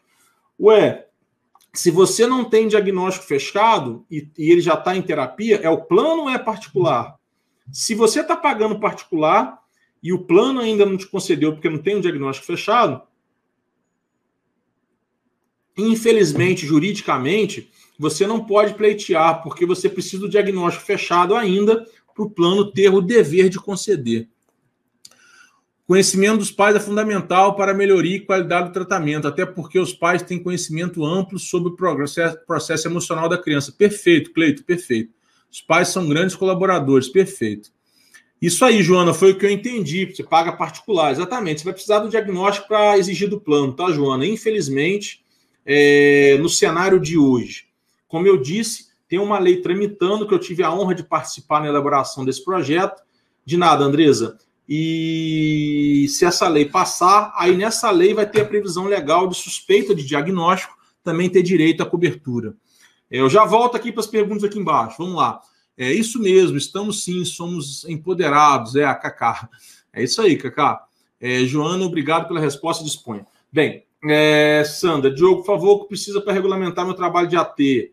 É, não é você que regulamenta. Ah, desculpa, Sandra. É, é, o Congresso criar uma lei que regulamente a profissão do analista do comportamento, tá, Sandra? Ainda não tem lei tramitando. Projeto de lei, melhor dizendo, que eu saiba. Eu estou andando atrás disso, Sandra. Se Deus quiser, eu vou conseguir. Porque precisa montar uma sala de AT. Sandra, me chama no, no Instagram, tá? Direct, muito além do direito, um monte de coisa. Vanessa, se o contrato do plano não tiver reembolso, mas, é, mas na rede credenciada do plano não tiver o exame ou especialista, o plano tem que reembolsar? Sim, Vanessa, tem, tá? O contrato pode ser de reembolso ou não. Agora, se o contrato não é de reembolso, o plano não tem uma equipe, uma clínica, o plano tem que reembolsar os profissionais que você contratar e pagar, tá bom, Vanessa? Agora, para você não ficar brigando com o plano, se você puder mudar para seguro saúde, ou seus pacientes puderem mudar para seguro saúde, é melhor. Aqui em casa a gente tem seguro de saúde, a gente não briga com o plano, não. Bem, é, todo plano é obrigado a autorizar as terapias. Está me perguntando, né, Wilza? Wilza, desculpa, Wilza. É, sim, o plano é obrigado a autorizar as terapias e agora de forma ilimitada. E eu tive relatos, né, de pais que estão tendo dificuldade. Por exemplo, as sessões dos planos são de 40 minutos. Um exemplo. É, e aí, 40 minutos é muito pouco, né? E às vezes é, é mais interessante para a família e principalmente para a criança, que essa criança faça duas sessões, totalizando aí é, uma hora e vinte. E para não ter que voltar lá, né, na manhã, de repente a criança vai três vezes na clínica por semana, dando um exemplo patético. E eu tive relatos de planos que estão negando, se negando a passar a carteirinha duas vezes, porque já teve aquela sessão naquele dia. Então, assim, o ilimitado é muito importante que o médico coloque no laudo carga horária, né, quantas horas distribuídas em, na quantidade de dias, para que não tenha esse tipo de problema. No projeto de lei que eu redigi, tem lá a quantidade de horas mínimas. Eu queria ter colocado mais, mas o assessor parlamentar disse que se tivesse colocado mais, não passaria. Bem, é, a criança diagnosticada com autismo na escola tem direito a ter monitora para ela na sala? Claro, se o médico prescrever, tem que ter o monitor, atendente individual, atendente terapêutico, professor de apoio, chame como quiser, especialista na, na, na, na ciência que o médico prescrever em consenso com aquilo que os pais escolherem, né? Se for aba, é aba. Inclusive, aqui no Tribunal de Justiça de Goiás tem uma jurisprudência muito interessante sobre isso. Uh, Luciana só pediu para participar. Continuando. Bem, é, voltando. Então, vamos lá. Agora vamos falar um pouquinho dessa questão do rol da ANS. O que, que a gente tem que prestar atenção? Prestar muita atenção. Infelizmente, me parece que a ANS advoga para os planos de seguros de saúde, o que ela não poderia estar fazendo, é até ilegal, né? Porque nós temos duas leis, de 1998 e de 2000, da criação da Agência Nacional de Saúde e das suas funções e organizações administrativas. E nenhuma delas há previsão legal da ANS advogar para planos de saúde, seguros de saúde, como vem fazendo. E infelizmente parece que vem. E a última da ANS foi escrever na última resolução que. Né, a última não, na penúltima, eu acho, antepenúltima resolução, que o rol, o rol de procedimentos cobertos pelo, pelo plano de saúde, conforme resoluções da ANS, é taxativo. A ANS escreveu isso de propósito. E quando a ANS escreve isso, que o rol é taxativo, coisa que ela nunca tinha feito, lembrando que nós estamos falando de procedimento de saúde para pessoas com neoplasia maligna, câncer, para pessoas com TDAH, para pessoas com Covid, para tudo. Não é só para autismo. A gente tem que abrir os olhos, estamos falando de tudo. Bem, quando a ANS faz isso, a ANS ela faz de propósito e faz com maldade. Por quê? Ao meu ver. Né? Por quê? Porque, como eu disse lá atrás na live, as decisões jurisprudenciais estão, na sua grande maioria, favoráveis a nós, no sentido de que o rol da ANS é exemplificativo. Inclusive no STJ, a jurisprudência majoritária é assim. O que, que significa rol taxativo e rol exemplificativo? Significa que, se o rol for taxativo, Somente os procedimentos que lá estão é que podem ser cobertos. E no rol da ANS não tem aba. Por exemplo, não tem aba. No rol da ANS não tem educação física, se eu não estou enganado. Mas não tem aba. Então, se a ANS diz que o rol é taxativo e os tribunais concordam, concordassem, a gente estava perdido. Ninguém ia ter aba. Ia ter psicólogo, mas não ter aba. Não ia ter educação física, salvo engano, contra o rol. Não ia ter ecoterapia, salvo engano, contra o rol, mas eu acho que não está lá também. Só que a jurisprudência, inclusive do STJ, é majoritária no sentido contrário, que o rol da ANS é só exemplificativo. Até porque, nas próprias resoluções da ANS, está falando de cobertura mínima. Então, o raciocínio mais lógico, inclusive juridicamente, inclusive usando técnicas de interpretação forense, é de que o rol da ANS é de fato exemplificativo. Usando como base o Código de Defesa do Consumidor e seus princípios e fundamentos, o rol da ANS é exemplificativo. É o mínimo. Então, se o médico prescrever aba, mesmo que não esteja no rol, o plano é obrigado a cobrir. Trocando em miúdos, é isso. Então, se o médico prescrever psicomotricidade, mesmo que não esteja no rol, agora eu não me lembro, mas tenho quase certeza que não está, o, o plano é obrigado a cobrir.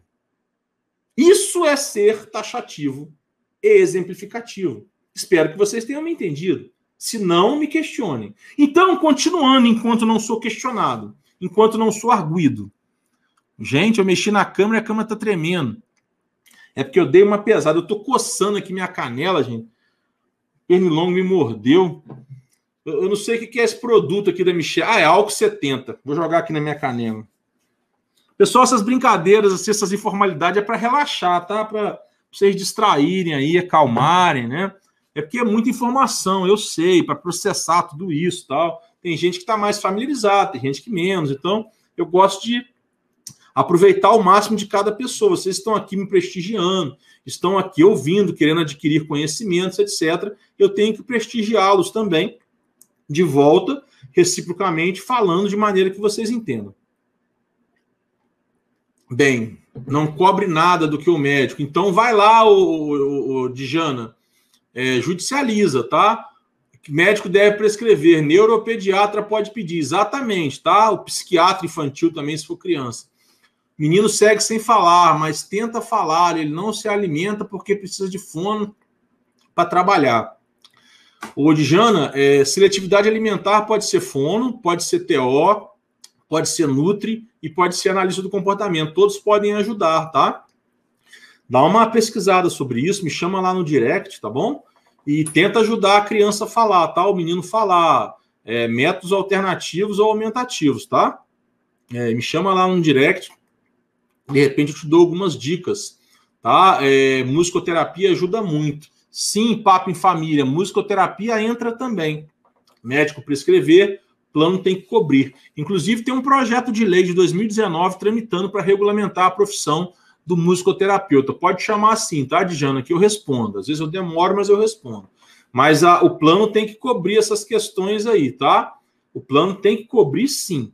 E senão você vai judicializar isso aí e mandar bala. Então, o que, que acontece? Isso é rol taxativo e isso é rol exemplificativo. E nós temos a jurisprudência, repito pela milésima vez, é muito favorável. Só que jurisprudência favorável não é garantia de lei, não é eternidade. Do mesmo jeito que a jurisprudência está favorável hoje, a jurisprudência pode mudar. E acima de toda essa jurisprudência, acima dos juízes, dos tribunais, do STJ, tem o STF. Se o STF, que já está apreciando essa matéria, der uma canetada nisso aí e mudar tudo e falar que o rol da ANS é taxativo e não exemplificativo, nós estamos perdidos. Nós estamos perdidos. As, sessão, as sessões vão continuar ilimitadas, porque uma coisa é o número de sessões, outra coisa é o tipo de procedimento. Agora eu estou falando do tipo de procedimento.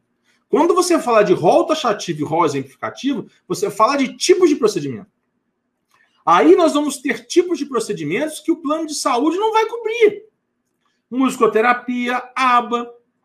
E a ANS, ao invés de continuar calada, que ela nunca tinha falado de rol taxativo e exemplificativo, ela se pronunciou. E favorável ao plano. Porque se ela tivesse pronunciado favorável a nós, dizendo que o rol da ANS é, é exemplificativo, que maravilha. Agora, vocês acham que por que, que ela se pronunciou dizendo que o rol é taxativo? Gente, foi um no cravo e uma ferradura. Ela falou assim: deixa eu ajudar essa galera, dizendo que as sessões são ilimitadas, até porque essa galera vem ganhando ações judiciais em cima de ações judiciais, e vocês, planos de seguros de saúde, estão tendo muito mais gastos, porque estão tendo gastos com advogados, estão tendo gastos com custas judiciais de sucumbência, perdendo as ações, estão tendo gastos com honorários de sucumbência com os advogados das partes contrárias, perdendo as ações. Então, vamos liberar, porque a gente já está perdendo juridicamente. Já tem ações da Justiça Federal com determinações da Justiça Federal, com abrangência em todo o estado de São Paulo, Acre, Alagoas, Goiás. Daqui a pouco sai com abrangência nacional, muito advogado pedindo analogia, já tem decisões de justiça estadual. Então, assim, vocês, planos de seguro de saúde, já estão perdendo a tempos. Então, não vou mudar nada. Eu, ANS, não mudei nada. Desculpem, pessoal, se eu não comemorei lá atrás, como muitos comemoraram. Me desculpem. Me desculpem se eu não fiz postzinho. Me desculpem. Me perdoem. Mas não mudou nada. Não mudou nada para os planos. Para os planos não mudou nada. Os planos já vinham perdendo, tendo que pagar e ainda pagando custas judiciais. Agora isso foi melhor para os planos, economizou. Agora, para as famílias melhorou, claro. Claro, porque não precisa brigar. Mas não melhorou o que deveria, porque as famílias estão recebendo coisas sem qualidade, coisas diferentes do que precisam, coisas aquém em termos de quantidade e qualidade. E a parte que mais me desagradou foi a ANS, ao meu ver, de propósito, escrever que o rol é taxativo. Ou seja, musicoterapia não está no rol, plano não deveria estar tá cobrindo, cobre se quiser. Está escrito na resolução. Para mim, Diogo, humildemente, torcendo muito contra a minha convicção, torcendo muito para que o projeto de lei que eu ajudei a, a, a, a elaborar seja aprovado como lei, para a gente não depender mais de justiça, não depender mais de ANS. Para mim, Diogo, a ANS escreveu isso aí já trabalhando um lobby fortíssimo nos tribunais. E se os tribunais virarem, Deus queira que não, acabou. Acabou a festa. Vocês entendem por que, que eu não estou comemorando? Porque, do jeito que as pessoas falam aí e comemoram, é como se tivesse surgido uma lei. Nossa, surgiu uma lei. Uh, pelos poderes de Grayskull surgiu uma lei. Acabaram-se os problemas. Ninguém vai precisar judicializar mais. E não é isso, pessoal. Não é isso. Planos continuam trabalhando mal, planos continuam negando, oferecendo tratamentos em cidades distantes.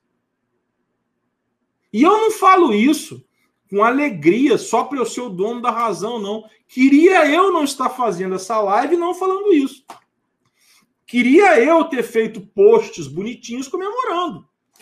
Mas desculpem, eu para comemorar tem que ser uma coisa que de fato me dê alegria de comemorar. Agora, cobertura ilimitada, muitas vezes mal feita, cobertura ilimitada, não tão ilimitada assim, cobertura ilimitada de coisas que não são ideais, cobertura ilimitada em cidades distantes,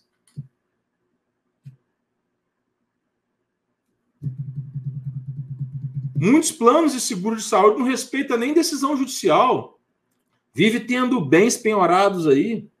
Então, assim, Diogo, mas para mim melhorou. Cara, que bom.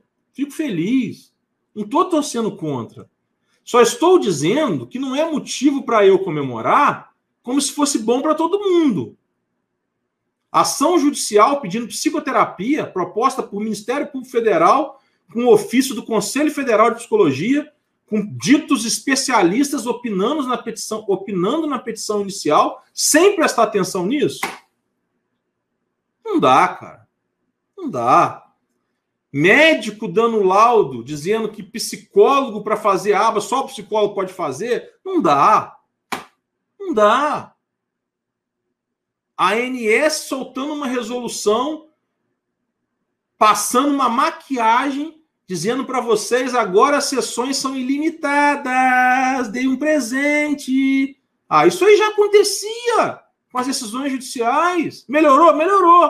Mas aí, ó, sem ninguém perceber, o rol é taxativo. Aí agora vamos trabalhar no STJ, vamos trabalhar no STF, vamos mudar essa jurisprudência. Porque se eu mudar essa jurisprudência lá no STF, cara pálida, e o STF ou o STJ unificar dizendo que o rol é taxativo, tchau, aba. Tchau, Tite. Tchau, musicoterapia. Vocês estão me entendendo por que, que eu não estou comemorando? Porque eu estou preocupado, cara pálida. Não é porque eu não estou feliz por vocês, não. Que eu não preciso, graças a Deus, meu trabalho, meu estudo, meu e da Michelle. Eu estou preocupado com todo mundo, cara palha, mesmo com quem não gosta de mim. Estou preocupado também com esses profissionais ignorantes ou mal intencionados que não falam a verdade, principalmente profissionais do direito. Fala aí, gente, fala abre essa boca. Fala que essa jurisprudência pode mudar, explica essa questão do taxativo, do exemplificativo, para as pessoas entenderem. Terapeutas, falem que psicoterapia é uma coisa, que a AB é outra. Ninguém precisa ficar reservando mercado, não. Trabalha direito, se estuda, seja ético, que vai sobrar profissional para você, vai sobrar cliente para você, cara pálida. Isso é que me deixa preocupado. Vocês estão me entendendo a minha preocupação? É, é simples. Enquanto nós não tivermos uma lei, não, não tem motivo para comemorar, não tem motivo para ficar soltando fogos, não. Tem motivo para falar assim, pô, demos um passo, ganhamos uma batalha. Mas a guerra não acabou. Vocês estão comemorando como se a guerra tivesse acabado. Vocês estão soltando fogos como se a guerra tivesse acabado. E a guerra não acabou, cara pálida. Só vai acabar o dia que o STF der a marretada. Só vai acabar o dia que o STJ der a marretada final. Não deu. Só vai acabar o dia que a ANS der uma marretada. E mesmo assim, marretada do STF, marretada do STJ e marretada da ANS não é definitiva. As resoluções da ANS obrigatoriamente são revistas a cada dois anos. Jurisprudência do STJ pode ser modificada. Jurisprudência do STF pode ser modificada.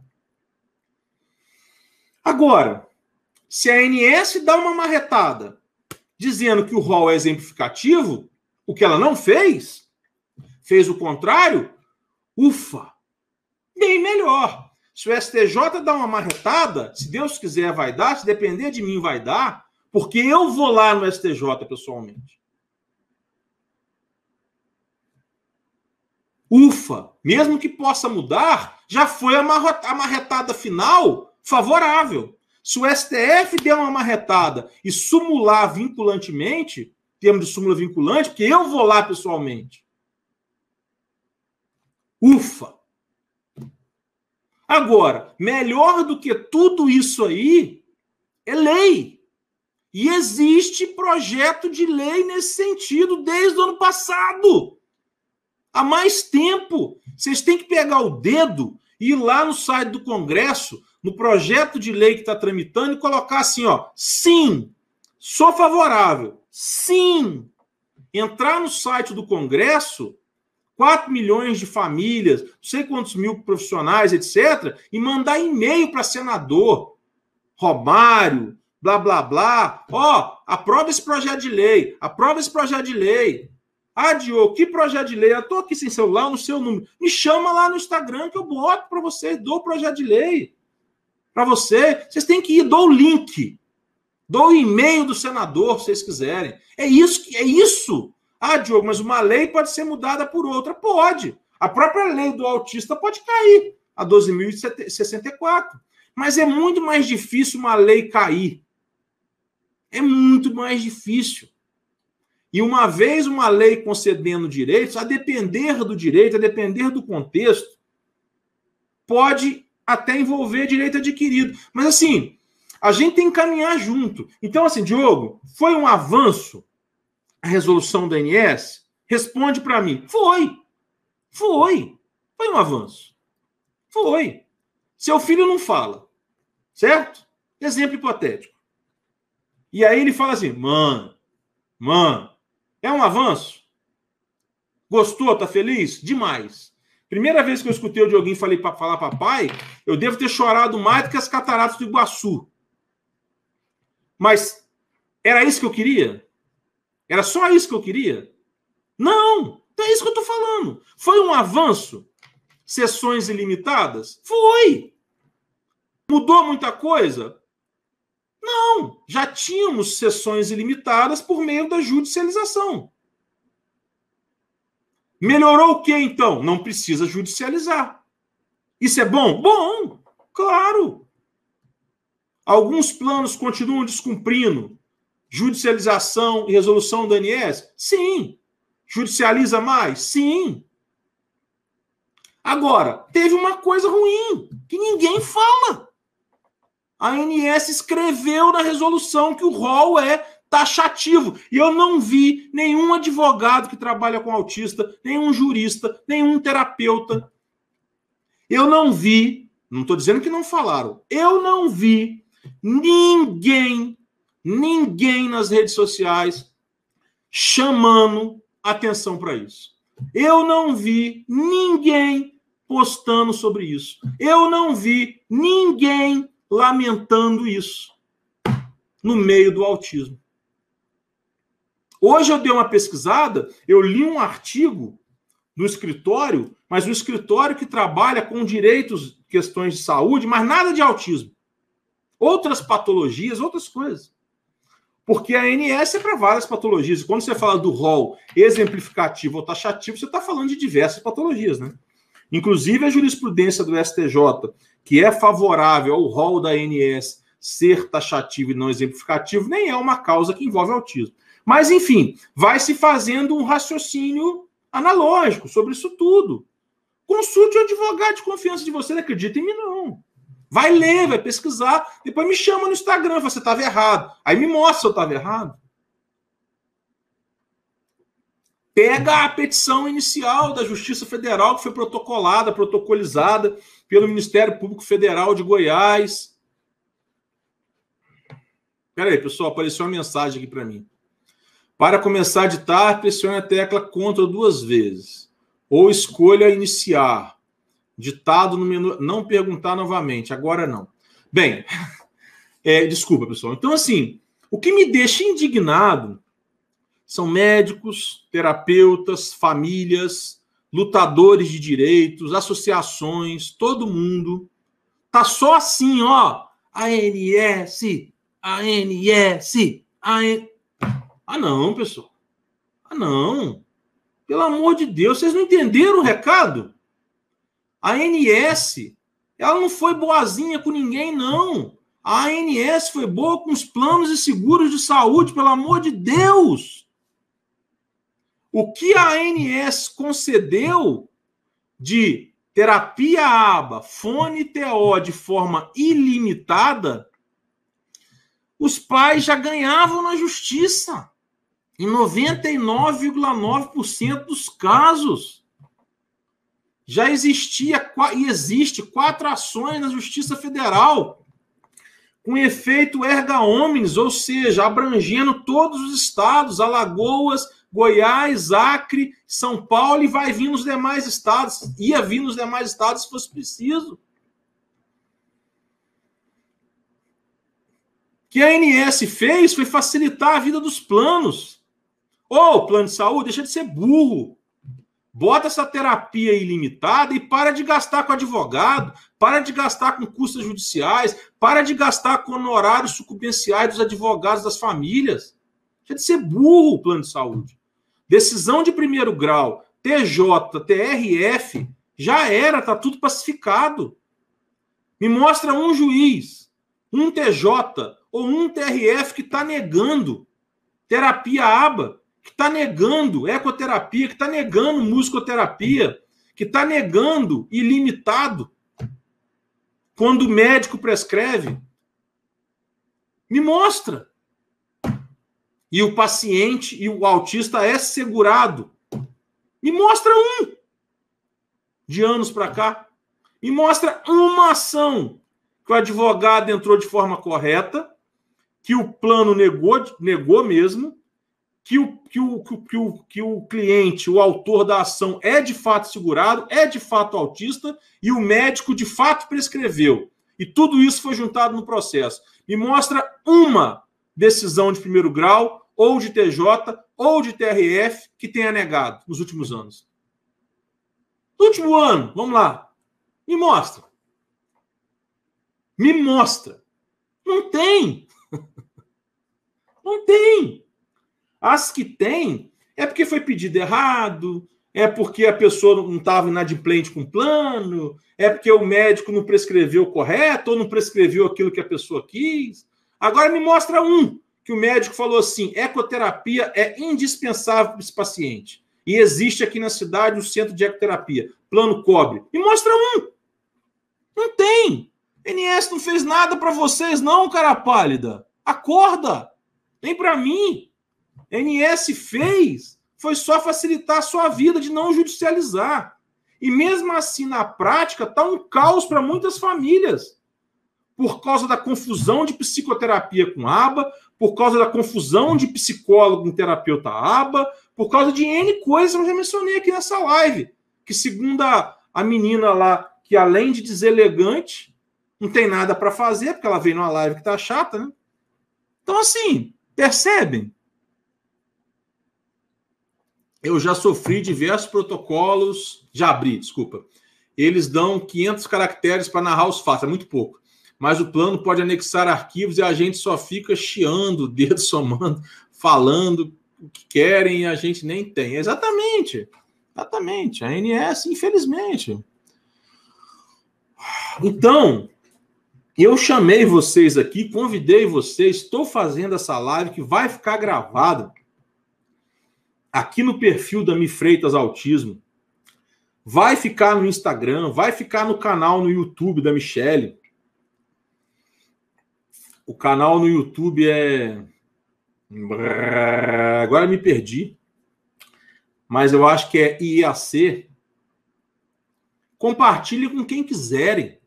Envie até para o Ministério Público Federal, porque eu já enviei minha indignação para eles, muito respeitosamente, mas já enviei meus esclarecimentos para eles. Já enviei para CFP. Já enviei para alguns advogados, alguma defensoria, já publiquei. Eu não estou mentindo. Não estou mentindo. E tenho provas. Vai ficar salvo assim. De nada. Então, assim. E vou no STJ e vou no STF. Vou brigar por isso aí. Claro que vou, mesmo sem precisar. Agora, de novo, de novo, aba não é psicoterapia. De novo, analista do comportamento ou terapeuta aba não é sinônimo de psicólogo. De novo, o que o médico prescrever, estando ou não no rol da ANS, o plano ou o seguro de saúde tem que cobrir ou reembolsar. De novo, a jurisprudência majoritária hoje, inclusive do STJ, rol da ANS é exemplificativo e não taxativo. De novo, entendam e briguem conforme entenderem que devem brigar. Lutem por aquilo que vocês acham que vai ser acessível. Que às vezes briga por uma coisa que não vai conseguir nunca, que é inviável. De novo, a criança, o jovem com autista é o mais importante. Então pensem muito antes do processo. De novo, vou fazer psicologia, amo psicologia, amo os psicólogos, mas psicoterapia é uma coisa, a é outra. A análise do comportamento surgiu dentro da psicologia? Surgiu. Veio do behaviorismo radical? Veio. Mas o, o, principal idealizador, criador, doutrinador, cientista da análise do comportamento não era psicólogo, que é Skinner. Skinner se formou a nível de bacharelado em educação. Só depois, a nível de pós-graduação, que estudou psicologia e análise do comportamento em Harvard. Só que nos Estados Unidos, as últimas formações são as mais consideradas e servem até para o exercício profissional. Por isso que muita gente acha que Skinner é psicólogo, não era. O Skinner no Brasil, ele não poderia nem se inscrever no Conselho Regional de Psicologia. Desde quando alguém formado em educação, que faz um mestrado e um doutorado em psicologia, pode ser psicólogo? Eu já fiz uma, eu estou fazendo uma pós em neuropsicologia. Quando eu terminar, ser neuropsicólogo? Hum, você é especialista em neuropsicologia, advogado especialista em neuropsicologia. Só você é neuropsicólogo, se Deus quiser, quando eu terminar a graduação em psicologia. Percebe a diferença? Então, assim, agora, entenderam? Eu quero que vocês entendam. Entendam, pesquisem, leiam, me chamem no direct do Instagram, peçam as provas e depois façam com as informações o que vocês quiserem. O que vocês quiserem, não é da minha conta. Não é da minha conta. E se precisarem da minha ajuda, da minha orientação, das minhas sugestões, desabafar, estou aí. Agora não sejam enganados. Rebeca, laudo médico com CID, encaminhamento com terapias e carga horária. Exatamente. Qual o tipo de psicólogo para autista? Ah, normalmente é psicólogo clínico, neuropsicólogo. O Conselho Regional já me respondeu sobre isso nesta forma que eu te respondi. Neide. Rebeca, a neuro da minha filha diz é, que quem fornece a carga horária são a terapeuta. Ela me dá o laudo só exigindo terapia comportamental. Não, não. Tem que botar carga horária no laudo. Plano de saúde não vai aceitar carga horária por meio de terapeutas. Plano de saúde vai querer a carga horária de acordo do laudo. Por mais que a carga horária agora seja ilimitada, é como eu disse ali agora há pouco no meio dessa live, tem plano de saúde que não está passando a carteirinha duas vezes no mesmo dia. O laudo tem que vir com carga horária, médico. Pelo amor de Deus, doutor. Amor de Deus, bota carga horária nisso aí. Pede um psicólogo para dar o diagnóstico de autismo também, que é o psicodiagnóstico. O psicólogo também pode, é uma competência do psicólogo, e colocar a carga horária. Quem sabe o plano aceita. No projeto de lei que tramita no Congresso, eu tive esse cuidado de colocar que o plano é obrigado a cobrir terapia ABA quando o médico e ou o psicólogo prescrever. Exatamente porque eu sei dessa formalidade do médico, da dificuldade que muitos médicos, muitas pessoas têm de acessar médico, e psicólogos são mais acessíveis e mais flexíveis em linhas gerais, tá? Não estou dizendo que o diagnóstico só por psicólogo ou só por médico é o ideal. O diagnóstico ideal tem que vir de uma equipe multidisciplinar, mas a realidade de muitos não é o ideal.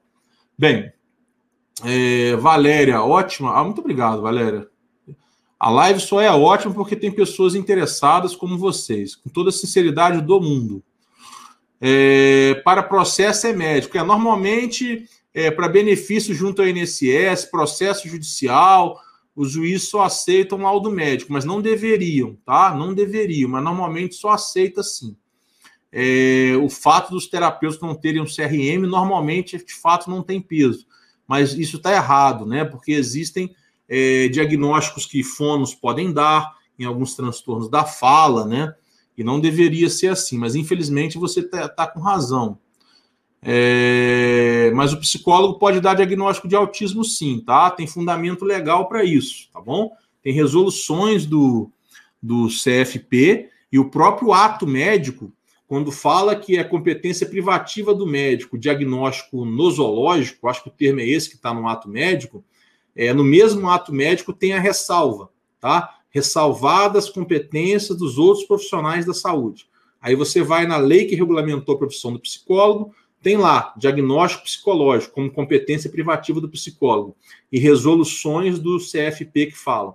Então, um psicólogo ele pode dar diagnóstico sozinho de autismo, só que na prática tem muito pouco valor, né? Mas teoricamente, legalmente, juridicamente, há amparo, né? Agora, na prática, é uma luta que ainda está perdida.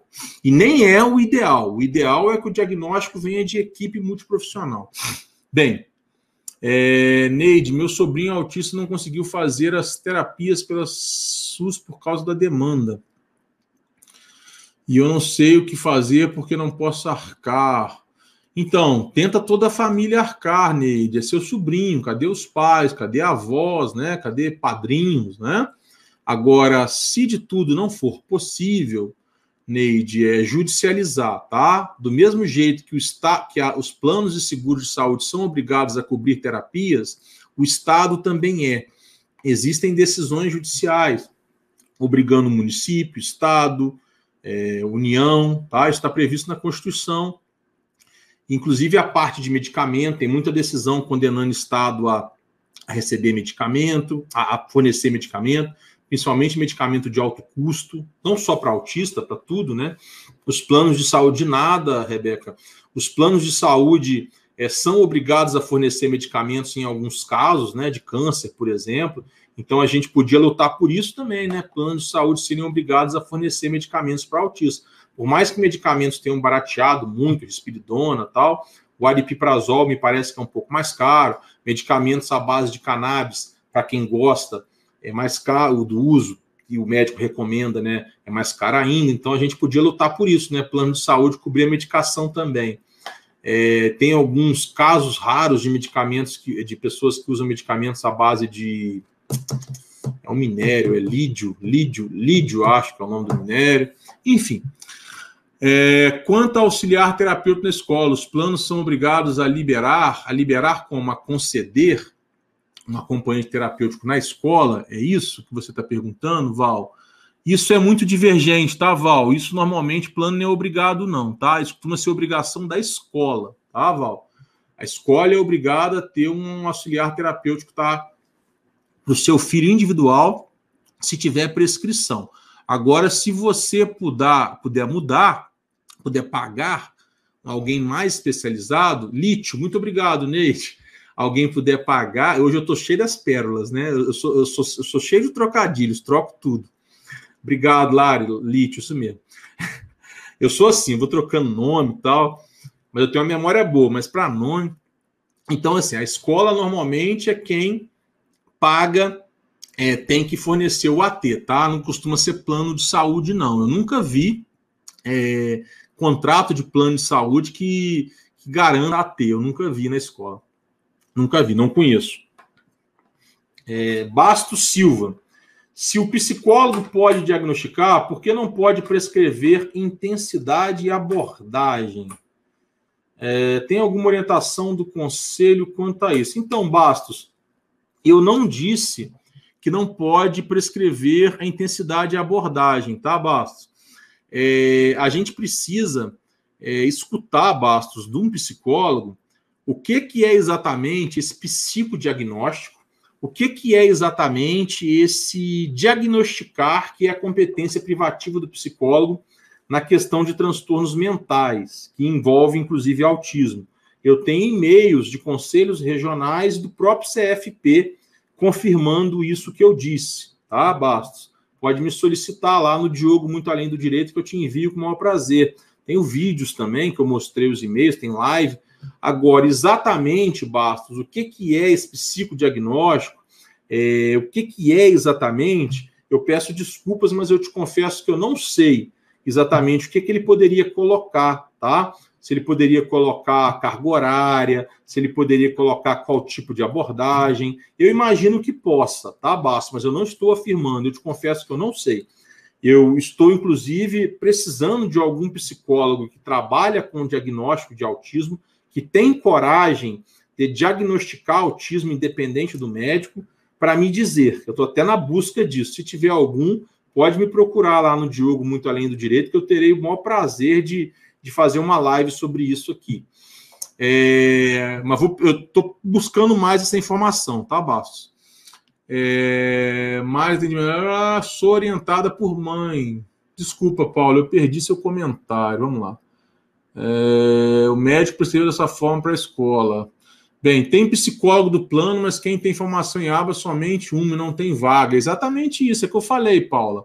Psicólogo é uma coisa, a aba é outra. Não tem problema, nós nos tratamento exatamente. Né? Vocês estão conversando, né? Beleza.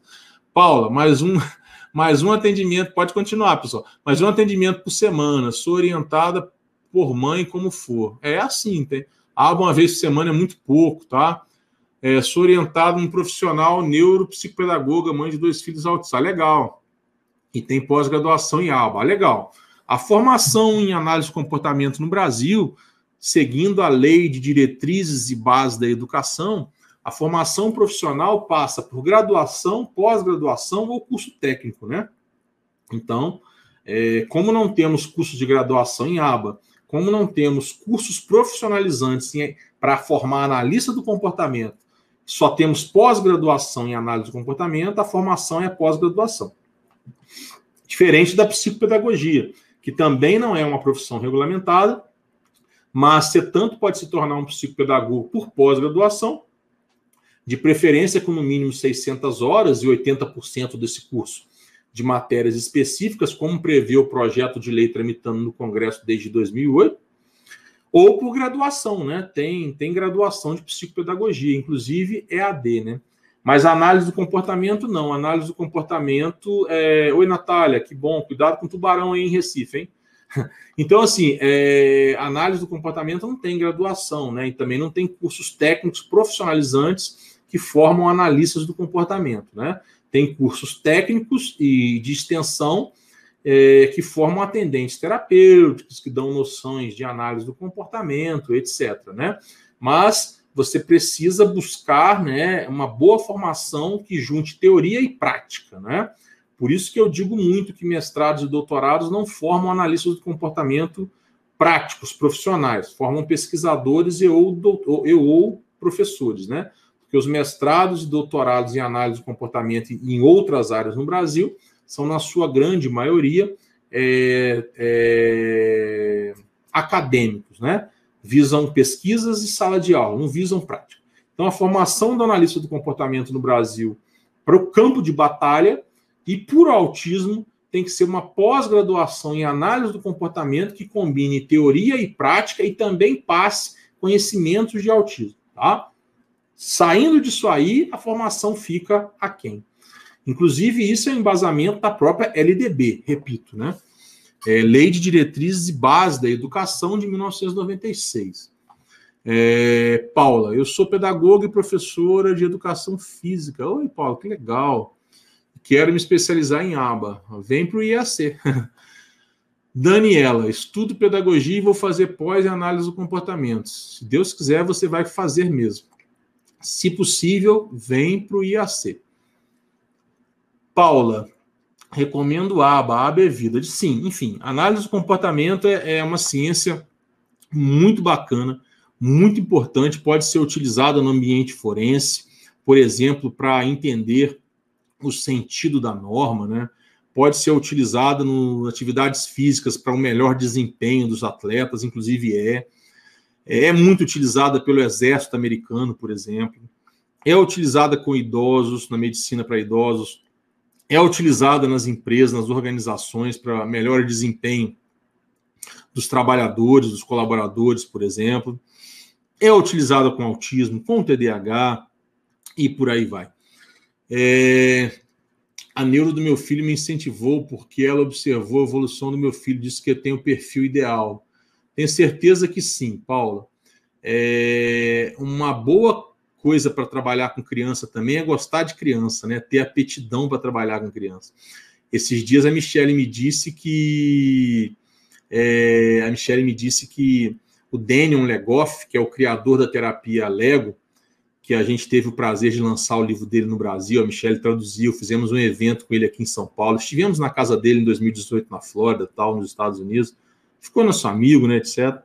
Cara bacana, cara humano, bom coração, canadense, americano, morou no Havaí, neuropsicólogo, cara sabe demais e, assim, recebeu a Michelle para entrevista na casa dele lá descalço, foi buscar o filho que tinha virado o caiaque no, no lago lá. Não, cara, não tem ideia. Mas enfim, a Michelle me disse esses dias que esse, esse, ele comentou quando teve aqui que eu daria um bom terapeuta Lego, que eu lido muito bem com criança. De fato, eu gosto muito de criança, lido muito bem com criança. Faz toda a diferença também para quem vai trabalhar com autismo e com criança autista, né? Tem que gostar de criança também, entender de desenvolvimento infantil.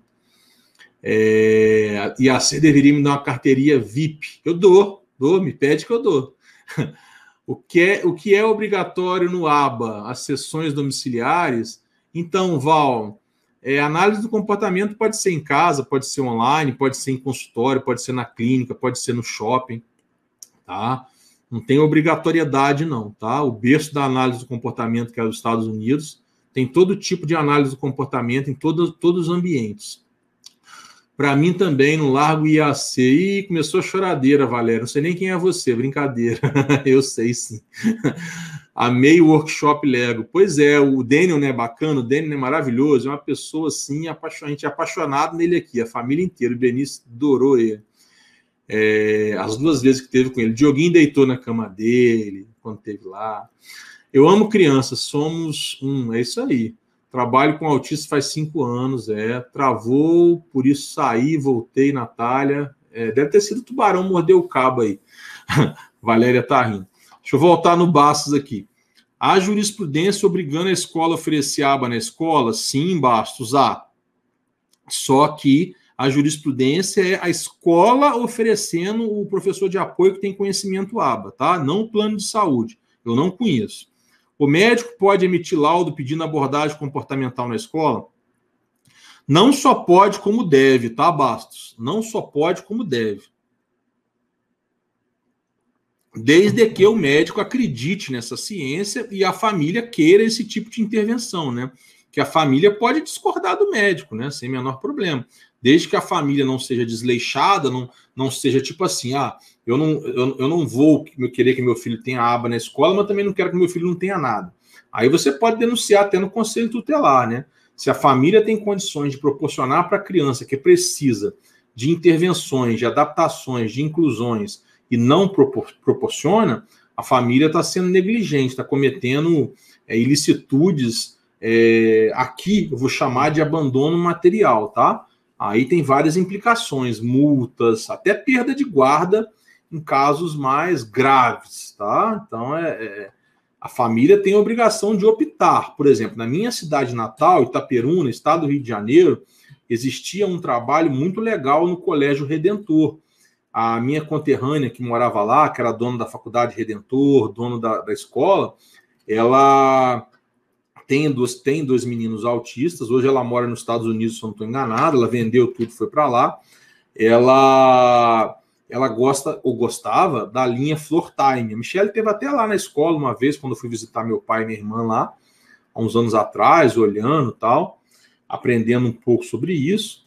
E as pessoas em Itaperuna gostam muito, gostavam muito da abordagem dela, da escola inclusiva, do Floor Time, etc. Então, você pega alguém em Itaperuna e fala de aba, né, naquela época, hoje já vem mudando, mas anos atrás, quando a escola Redentor estava todo vapor, ninguém às vezes nem conhecia nem queria.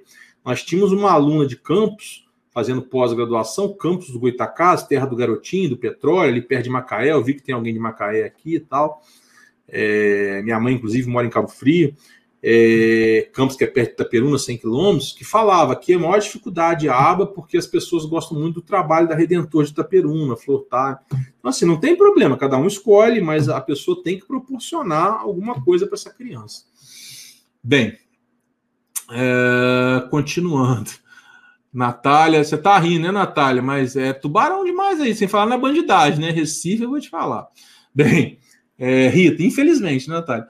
Rita, muito feliz por ter encontrado você e achar um norte para uma nova etapa. Ô, Rita, você até me emociona, viu? É, tamo junto. Se você precisar de mim, viu, Rita? Eu publiquei um livro recentemente, Rita. Não sei se você sabe, né? Ó. Tá aí, ó. é um norte, viu? Não quero ganhar dinheiro com esse livro, não. Até porque não se ganha dinheiro com livro no Brasil, né? Mas assim, não sei se você sabe, é um livro assim que, que ajuda bem, tá? É meu segundo livro, né? Eu tenho um livro de direito, que foi a minha dissertação de mestrado, né? Agora eu estou escrevendo outro e estou escrevendo um outro com a Michelle e a Michelle está preparando dois dela. Mas enfim, livro é muito bom, ajuda muito. Eu acho que vai te ajudar, viu, Rita? É, boa essa da escola. Ah, que isso, é, Alena, que bom que você gostou.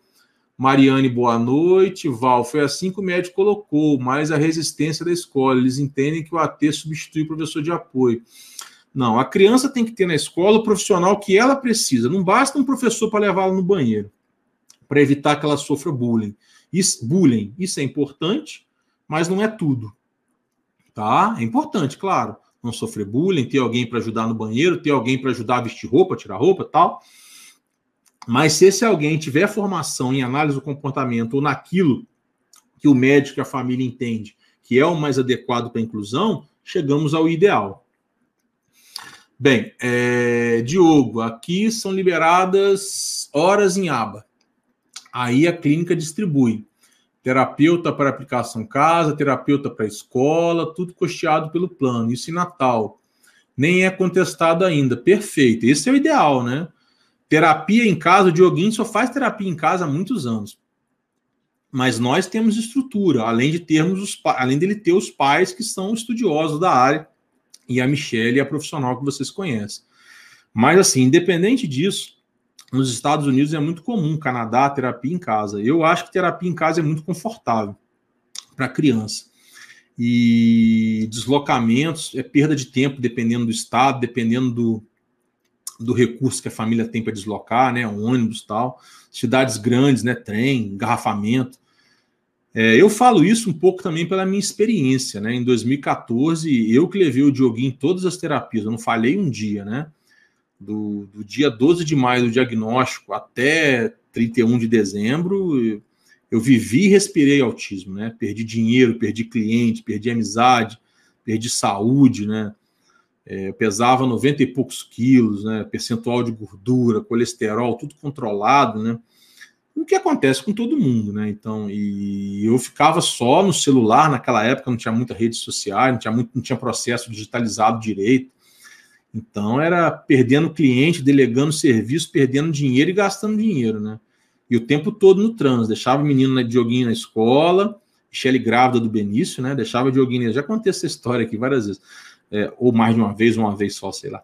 É, deixava o Dioguinho na escola, o Diogo Filho na escola, ia para o escritório, trabalhava, alguma audiência, alguma coisa, voltava, buscava o Dioguinho. Todos os dias de 2014 eu levei buscar o Dioguinho na escola, não falei um dia.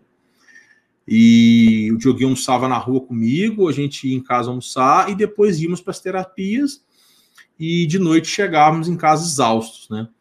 Então, assim, quando virou de 2014 para 2015, a Michelle já estava estudando, já estava entendendo disso tudo, contestando profissional, conversando com gente nos Estados Unidos, que a Michelle tem um bom inglês, absorvendo tudo, aprendendo, já praticando. Nós viajamos em finalzinho de dezembro de 2014, voltamos comecinho de janeiro de 2015. Eu falei para a Michelle, eu falei, ó, a gente precisa organizar essa terapia de uma maneira que eu consiga viver, senão eu vou morrer do coração ou vou bater esse carro, ou vou dar um infarto, porque eu não estou tendo vida mais, fazendo nada. E sábado, Dioguinho tinha terapia também. E domingo eu estava morto, eu queria dormir. Vou fazer 46 anos daqui uns dias, 18 de agosto. Então, assim, 2014, eu tinha 39, 40 anos, sei lá, não quero fazer conta disso agora. Não sou mais um garoto, não era um garoto. Então, assim, então terapia em casa, se for de qualidade, né? É, ou misto, né? O híbrido, levar em consultório e também fazer em casa, é muito bom. E os profissionais que conseguem organizar essa logística de terapia em casa, é, conseguem ter equipes de ATs, são os profissionais mais bem-sucedidos, que mais ganham dinheiro né? E mais têm clientes. Bem, disseram que só permitiriam um único momento que o professor de apoio está presente. Você vai ter que judicializar, Val. Tá? Porque o que a escola tem que fornecer é que o médico prescrever. É, sabia não, conheci vocês ontem pela live. Ah, Rita, é um prazer. Espero que você esteja gostando da gente. Nós somos gente boa, tá?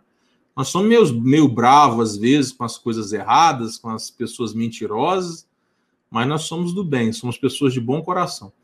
É, Val, aqui tem um AT, a, a Lara tá falando com você aí, ela sabe muito, vai te orientar. Troca ideia, segue ela, que ela é uma boa profissional.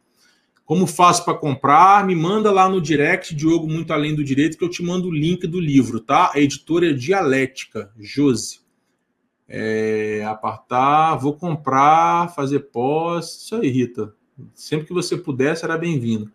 Como faço para comprar o livro? É, é, editora Dialética, tá? Me manda um direct no Diogo Muito Além do Direito, que eu te mando o link direto de compra. Natália, infelizmente, algumas escolas particulares não investem em melhorias com alunos autistas. Infelizmente, Natália. Não é só em Recife, não, para todo lado. Rita, obrigado por compartilhar essa live maravilhosa. Ah, que bom, tá gostando, fico feliz. Aqui também é assim, Val. Rita, sou AT, mas sinto sem apoio, vou fazer após. Não fica sem apoio, não, Rita. Precisar de mim, me chama. É, Rebeca, sou técnico em enfermagem, será que posso fazer o curso de aba? Claro que pode. Agora, para fazer pós-graduação, você tem que ter alguma graduação, tá, Rebeca? Não é permitido fazer pós-graduação sem ter uma graduação, seja ela licenciatura ou bacharelado. É claro que você pode se inscrever numa pós-graduação, até mesmo no mestrado, desde que o programa aceite, sem ter concluído uma graduação. Mas você não pega. Quando você concluir a pós, você tem que concluir essa graduação, senão você não pega o certificado, o MEC não autoriza. É... A Lari falando aí, a Lari é excelente profissional, segue ela. Estou gostando da live, muito gratificante aprender um pouco mais. Ah, que bom, Marta Ines. Marta! Marta.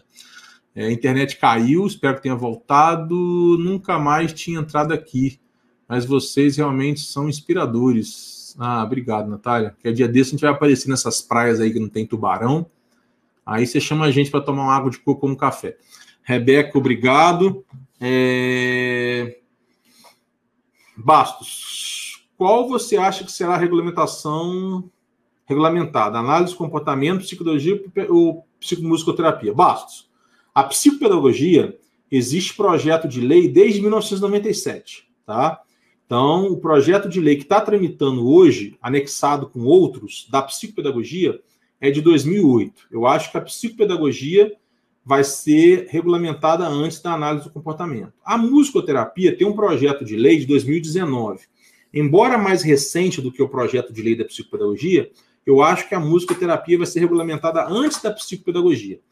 Por quê? Por vários motivos. Vou te explicar um deles. Psicopedagogia é uma especialidade da psicologia também. Então, a, o, os conselhos de psicologia, e principalmente o CFP, fazem lobby para não regulamentar a psicopedagogia como profissão autônoma, porque entendem que eles estariam perdendo é, poder, né, campos de atuação. Fizeram isso com a psicomotricidade também, que teve um projeto de lei que tramitou de 2003 a 2019. A psicomotricidade foi regulamentada em 2019 e também ainda é uma especialidade da psicologia. O Conselho Federal fez lobby para não regulamentar. Isso é muito comum, tá? Não estou criticando o Conselho Federal, não. É comum ter esses lobbies. E a análise do comportamento, Bastos, não tem projeto de lei tramitando até onde eu saiba, eu vou tentar implementar um. Tá? Então, eu acho que primeiro vai ser regulamentada a musicoterapia, depois a psicopedagogia, e se Deus quiser, um dia a análise do comportamento. Milene, perfeito sua colocação com relação à escola. Muito obrigado. A escola tem resistência, muita dificuldade em entender o papel do AT. Acham que o AT vai substituir o professor, que o mesmo tem que adaptar. É, exatamente. Esse processo de adaptação de material é conjunto, né? É, Gilmara, o livro tem a versão para Kindle, para, dá para adquirir e começar a ler agora mesmo. Obrigado, Gilmara. A Gilmara está afirmando. Bota o link aí, Gilmara, se você tiver. É, se não der trabalho também, claro. Ah, bababá, Rebeca, obrigado. Paulo, uma terapia do meu filho, uma terapeuta do meu filho disse que não é o ideal eu ser aplicadora de aula do meu filho. Realmente não é, Paula. Realmente não é, tá? Aplicar programas exige é, muita questão emocional que se você não estiver muito preparado, não é bom lidar com o seu próprio filho. Realmente não é, tá? Agora, o que eu disse, Paula, de os pais trabalharem com aba com os filhos, são nas estimulações diárias, tá? Agora, aplicar programa realmente não é bom. Agora, se de tudo não for, só tiver o pai, é melhor o pai aplicando o programa do que ninguém, tá? É, mas não é o ideal, a sua terapeuta tem toda razão nesse sentido. Agora, no projeto de lei que está tramitando no Congresso que eu redigi, em conjunto com a assessoria parlamentar, etc., que eu colaborei na, na, na, na escrita, na elaboração, é, eu coloquei que os pais, se forem aplicadores de programas, podem ter é, pagamentos por plano de saúde, porque eu sei das realidades, né? Não é o ideal, mas nem sempre tem o ideal. Alencar, quando estiver melhor a pandemia, venho para a Bahia. Nós estivemos na Bahia em janeiro, né? Nós ficamos 15 dias na Praia do Forte, de frente para a igreja, ao lado do Projeto Tamar, né? Mas é, no próximo verão a gente não sabe se vai para o estado do Rio ou se vai para o Nordeste novamente. Os meninos amaram o Nordeste, eu e Benício, então a gente se esbaldou. Nós dormimos uma noite em Salvador, mas assim, a gente teve 15 dias lá na Praia do Forte. E como nós somos de carro, nós andamos vários pedaços pela Bahia. Eu não sei aonde que você está na Bahia, Alena. É, venham mesmo, Recife tem seu lado bom. Tem, claro, já fui Recife algumas vezes. Recife tem vários lados bons. Principalmente a, a, a é, Carneiros, né? Pôr de Galinhas ali, para mim, é, são as melhores praias do Brasil. Não, pelo amor de Deus, sou psicopedagoga. Ah, não sei se você está falando comigo. Ah, da regulamentação, né, Suelen? É, tá, imagino que seja isso. É, eu estou falando a verdade, mas eu torço pela regulamentação. É, Mariane Corações, Alena. Existe o ideal e o real, exatamente, Alena, em relação aos aplicadores. Quando os pais não podem de jeito nenhum contratar, é melhor os pais fazerem, assim, como você falou. Eu também acho, tá? Agora não é o ideal, mas assim, é melhor a terapia dos pais do que nada. A Lena está coberta de razão. Ó, oh, gente. Acompanha uma criança, a mesma é portador de síndrome de autismo e esse DH eu não sei o que é. Não me lembrei. Não sei se você quis dizer TDAH ou se é alguma síndrome que eu não estou sabendo qual é nesse momento, ou de fato eu não sei. Peço desculpas. Parabéns, Edilene, pelo seu trabalho. Natal, meu filho vem-se embora. E para Natal, desse jeito vou ter que fazer um, nós vamos ter que fazer um tour no Nordeste. Vocês são demais. A gente faz mesmo se bobear, dá, um, dá uma trégua para nós que a gente vai. Vai tomando água de coco nesse Nordeste inteiro, conversando fiado, né? Salvador, mas Praia do Forte são o nosso paraíso. É. Guarajuba é, a gente gosta legal, mas assim, é Praia do Forte por não ter violência, por ter tudo cercadinho ali, né? Eu andava a pé descabelado para todo lado. Aí eu chegava sem camisa, eu chegava nos lugares só de máscara, sem camisa, igual um doido. acordava às 5 horas da manhã para caminhar a praia, nananã, porque eu fui criado na beira de praia, né? E aqui eu fico longe. E aí, até as pessoas me conhecerem no, nos locais, elas ficavam meio desconfiadas. Quem é esse doido, descabelado, sem camisa, só de máscara, chegando nos lugares, né? Ai, ai, ai, mas eu não importo com isso, não. Eu sou muito praiano, eu sou muito informal. Eu, na praia, eu, eu me esbaldo, sabe? Eu muito mal coloco chinelo, quem dirá um tênis. Calça, então, Deus me livre. Camisa de vez em quando e vai indo, né? A Michelle fica toda, a Michelle é mais formal, mais goiana, né? Ela fica toda ali ah, bota a camisa, não, me esse cabelo. Ah, amor, tô na praia, né? E eu pegava aquela reserva da Praia do Forte ali, ia caminhando até o Iburistar, no meio do mato ali, descalço, voltava. E... Ah, quando eles acordavam 7, 8 horas da manhã, eu já estava com sono para dormir, já querendo no outro dia. Eu tinha feito tanta coisa, comprado pão, pé de coco, supermercado, praia, caminhada, conversado com meia dúzia. Não, fala não. Bem, é, entrei à tarde aqui e perdi o tema. O que você acha sobre salas separadas para os alunos autistas? Você considera preconceito ou necessário?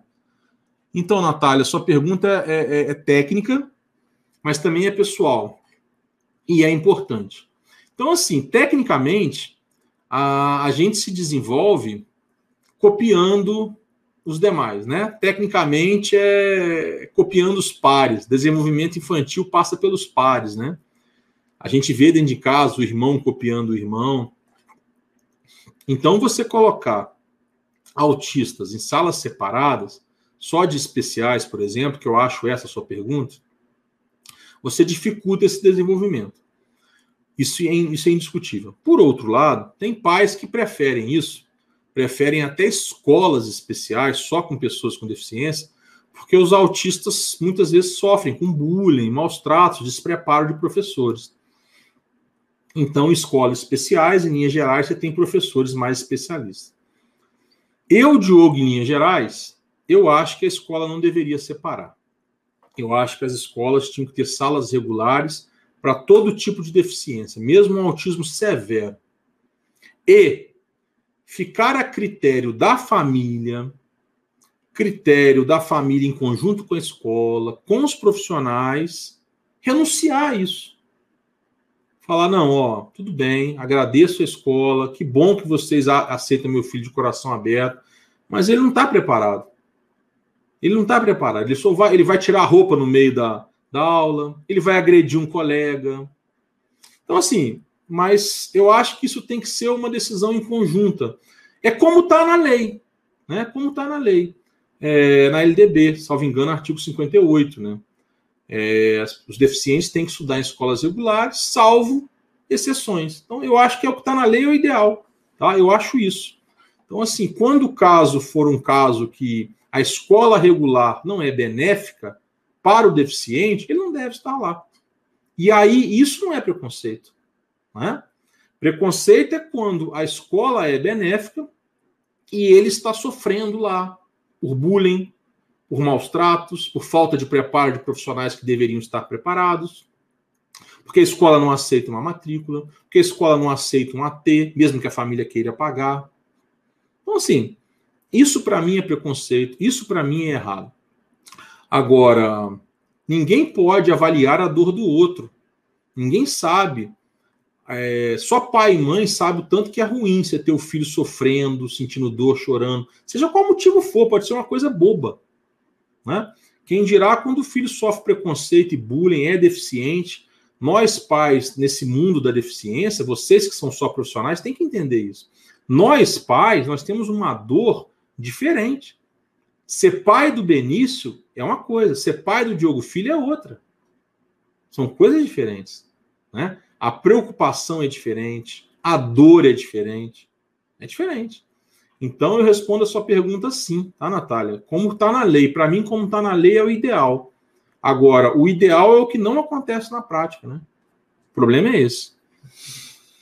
Mas assim, esse autista mais severo que não é aconselhar frequentar uma escola regular, só complementando a pergunta, não quer dizer que ele tem que estar isolado da sociedade, né? Não quer dizer que o pai não tenha que preparar esse menino e levá-lo em algum ambiente social. Né? Mesmo que ele chegue quebrando um copo no restaurante, a sociedade também tem que se preparar para isso, para esse mundo. Não é? Existem comportamentos de autistas, e hoje essa é uma grande discussão, que não são para ser extintos, não são para ser substituídos. São comportamentos deles, que a sociedade tem que aceitar e tem que aprender a lidar. E que não são comportamentos inferiores, são deles. É como você querer é, excluir é, pessoas que são racistas, quererem falar que aquele negro tem que ser branco. Não, ele tem que ser branco, pode ser negro para entrar aqui. Ou aquela criança com Down, não, ele não pode ter esses traços de Down para entrar aqui. Né? Não, o ser autista não pode fazer isso. É isso que eu quero dizer, entende? Então, tem características e comportamentos das pessoas que você não deve tirar, que você não tem o direito de tirar. E que por mais terapias que você faça, você não vai conseguir tirar. Então, assim, é, os, os seres humanos com autismo são diferentes. Todo ser humano é diferente. Então, é, é, é, o Diogo Filho tem alguns comportamentos é, que muitas pessoas acham inadequados.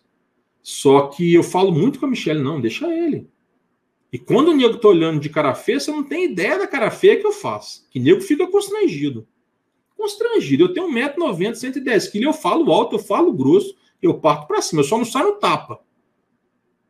Mas como diz a Michelle, eu não sei brigar com a educação. Vou fazer uma analogia. Ontem eu estava aqui na porta de casa com as cachorras soltas, eu moro num condomínio horizontal fechado.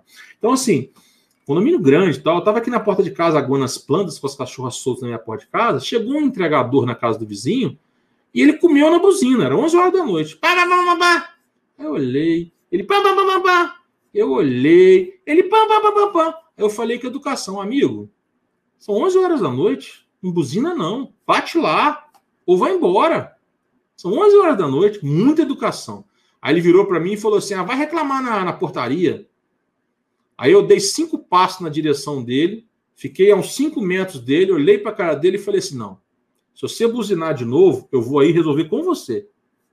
Um cara grande. Não ache vocês que eu sou covarde, que eu sou grande, eu só falo isso para baixinho. Até porque tem baixinho armado, tem baixinho faixa preta. Tem essa comigo, não. Peguei e falei para ele, meu amigo, eu vou resolver com você.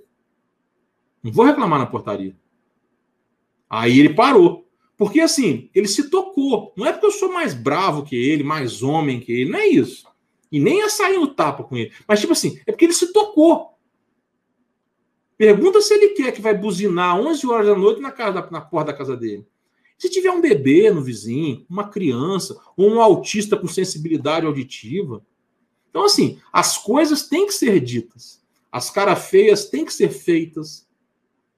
Porque a sociedade, os autistas têm direito.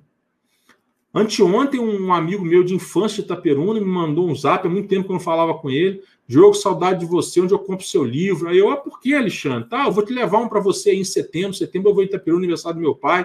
Ah, não, porque eu tenho um afilhado autista, filho do fulano, tal, você conhece. Aí mandou um vídeo do menino.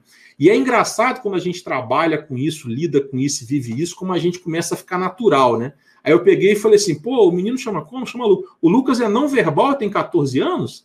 Aí ele falou isso mesmo, Diogo. O Lucas tem 14 anos, não fala. Como você sabe? Ah, sei lá, chutei aqui. Então, assim, vai ficando natural, né? E aí eu virei para ele e falei: ah, que legal. Quando eu tiver aí, eu vou estar o livro em mãos tal, fotografado, e a gente toma um café. Eu quero que você leve o Lucas para gente bater papo tal.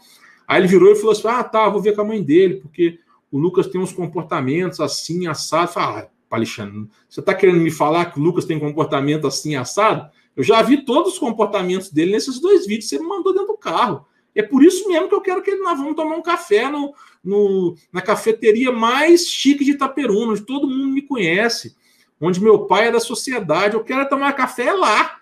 Entendeu? Eu quero o Lucas jogando prato pro alto, quero o Dioguinho fazendo serotipia. e quero tirando e eu vou tirar satisfação com um por um. Se precisar, eu faço uma palestra. Entendeu? Porque assim, a gente não pode isolar esse indivíduo, essa criança. A gente tem que trabalhar para esse indivíduo ser o mais autônomo possível. Né? As minhas perguntas, aos médicos que deram diagnóstico para o Dioguinho lá atrás, de 2014, em maio de 2014, quando eu não conhecia ninguém, conhecia nada disso, minhas primeiras perguntas foram: ele vai ser independente? Ou ele vai ser incapaz? Ele vai ser independente? Ou ele vai ser incapaz? Hã? Assim, Dioguinho faz estereotipia comigo no restaurante, eu faço junto. Você não está entendendo. Se nego olhar de cara feio, eu jogo um copo no chão.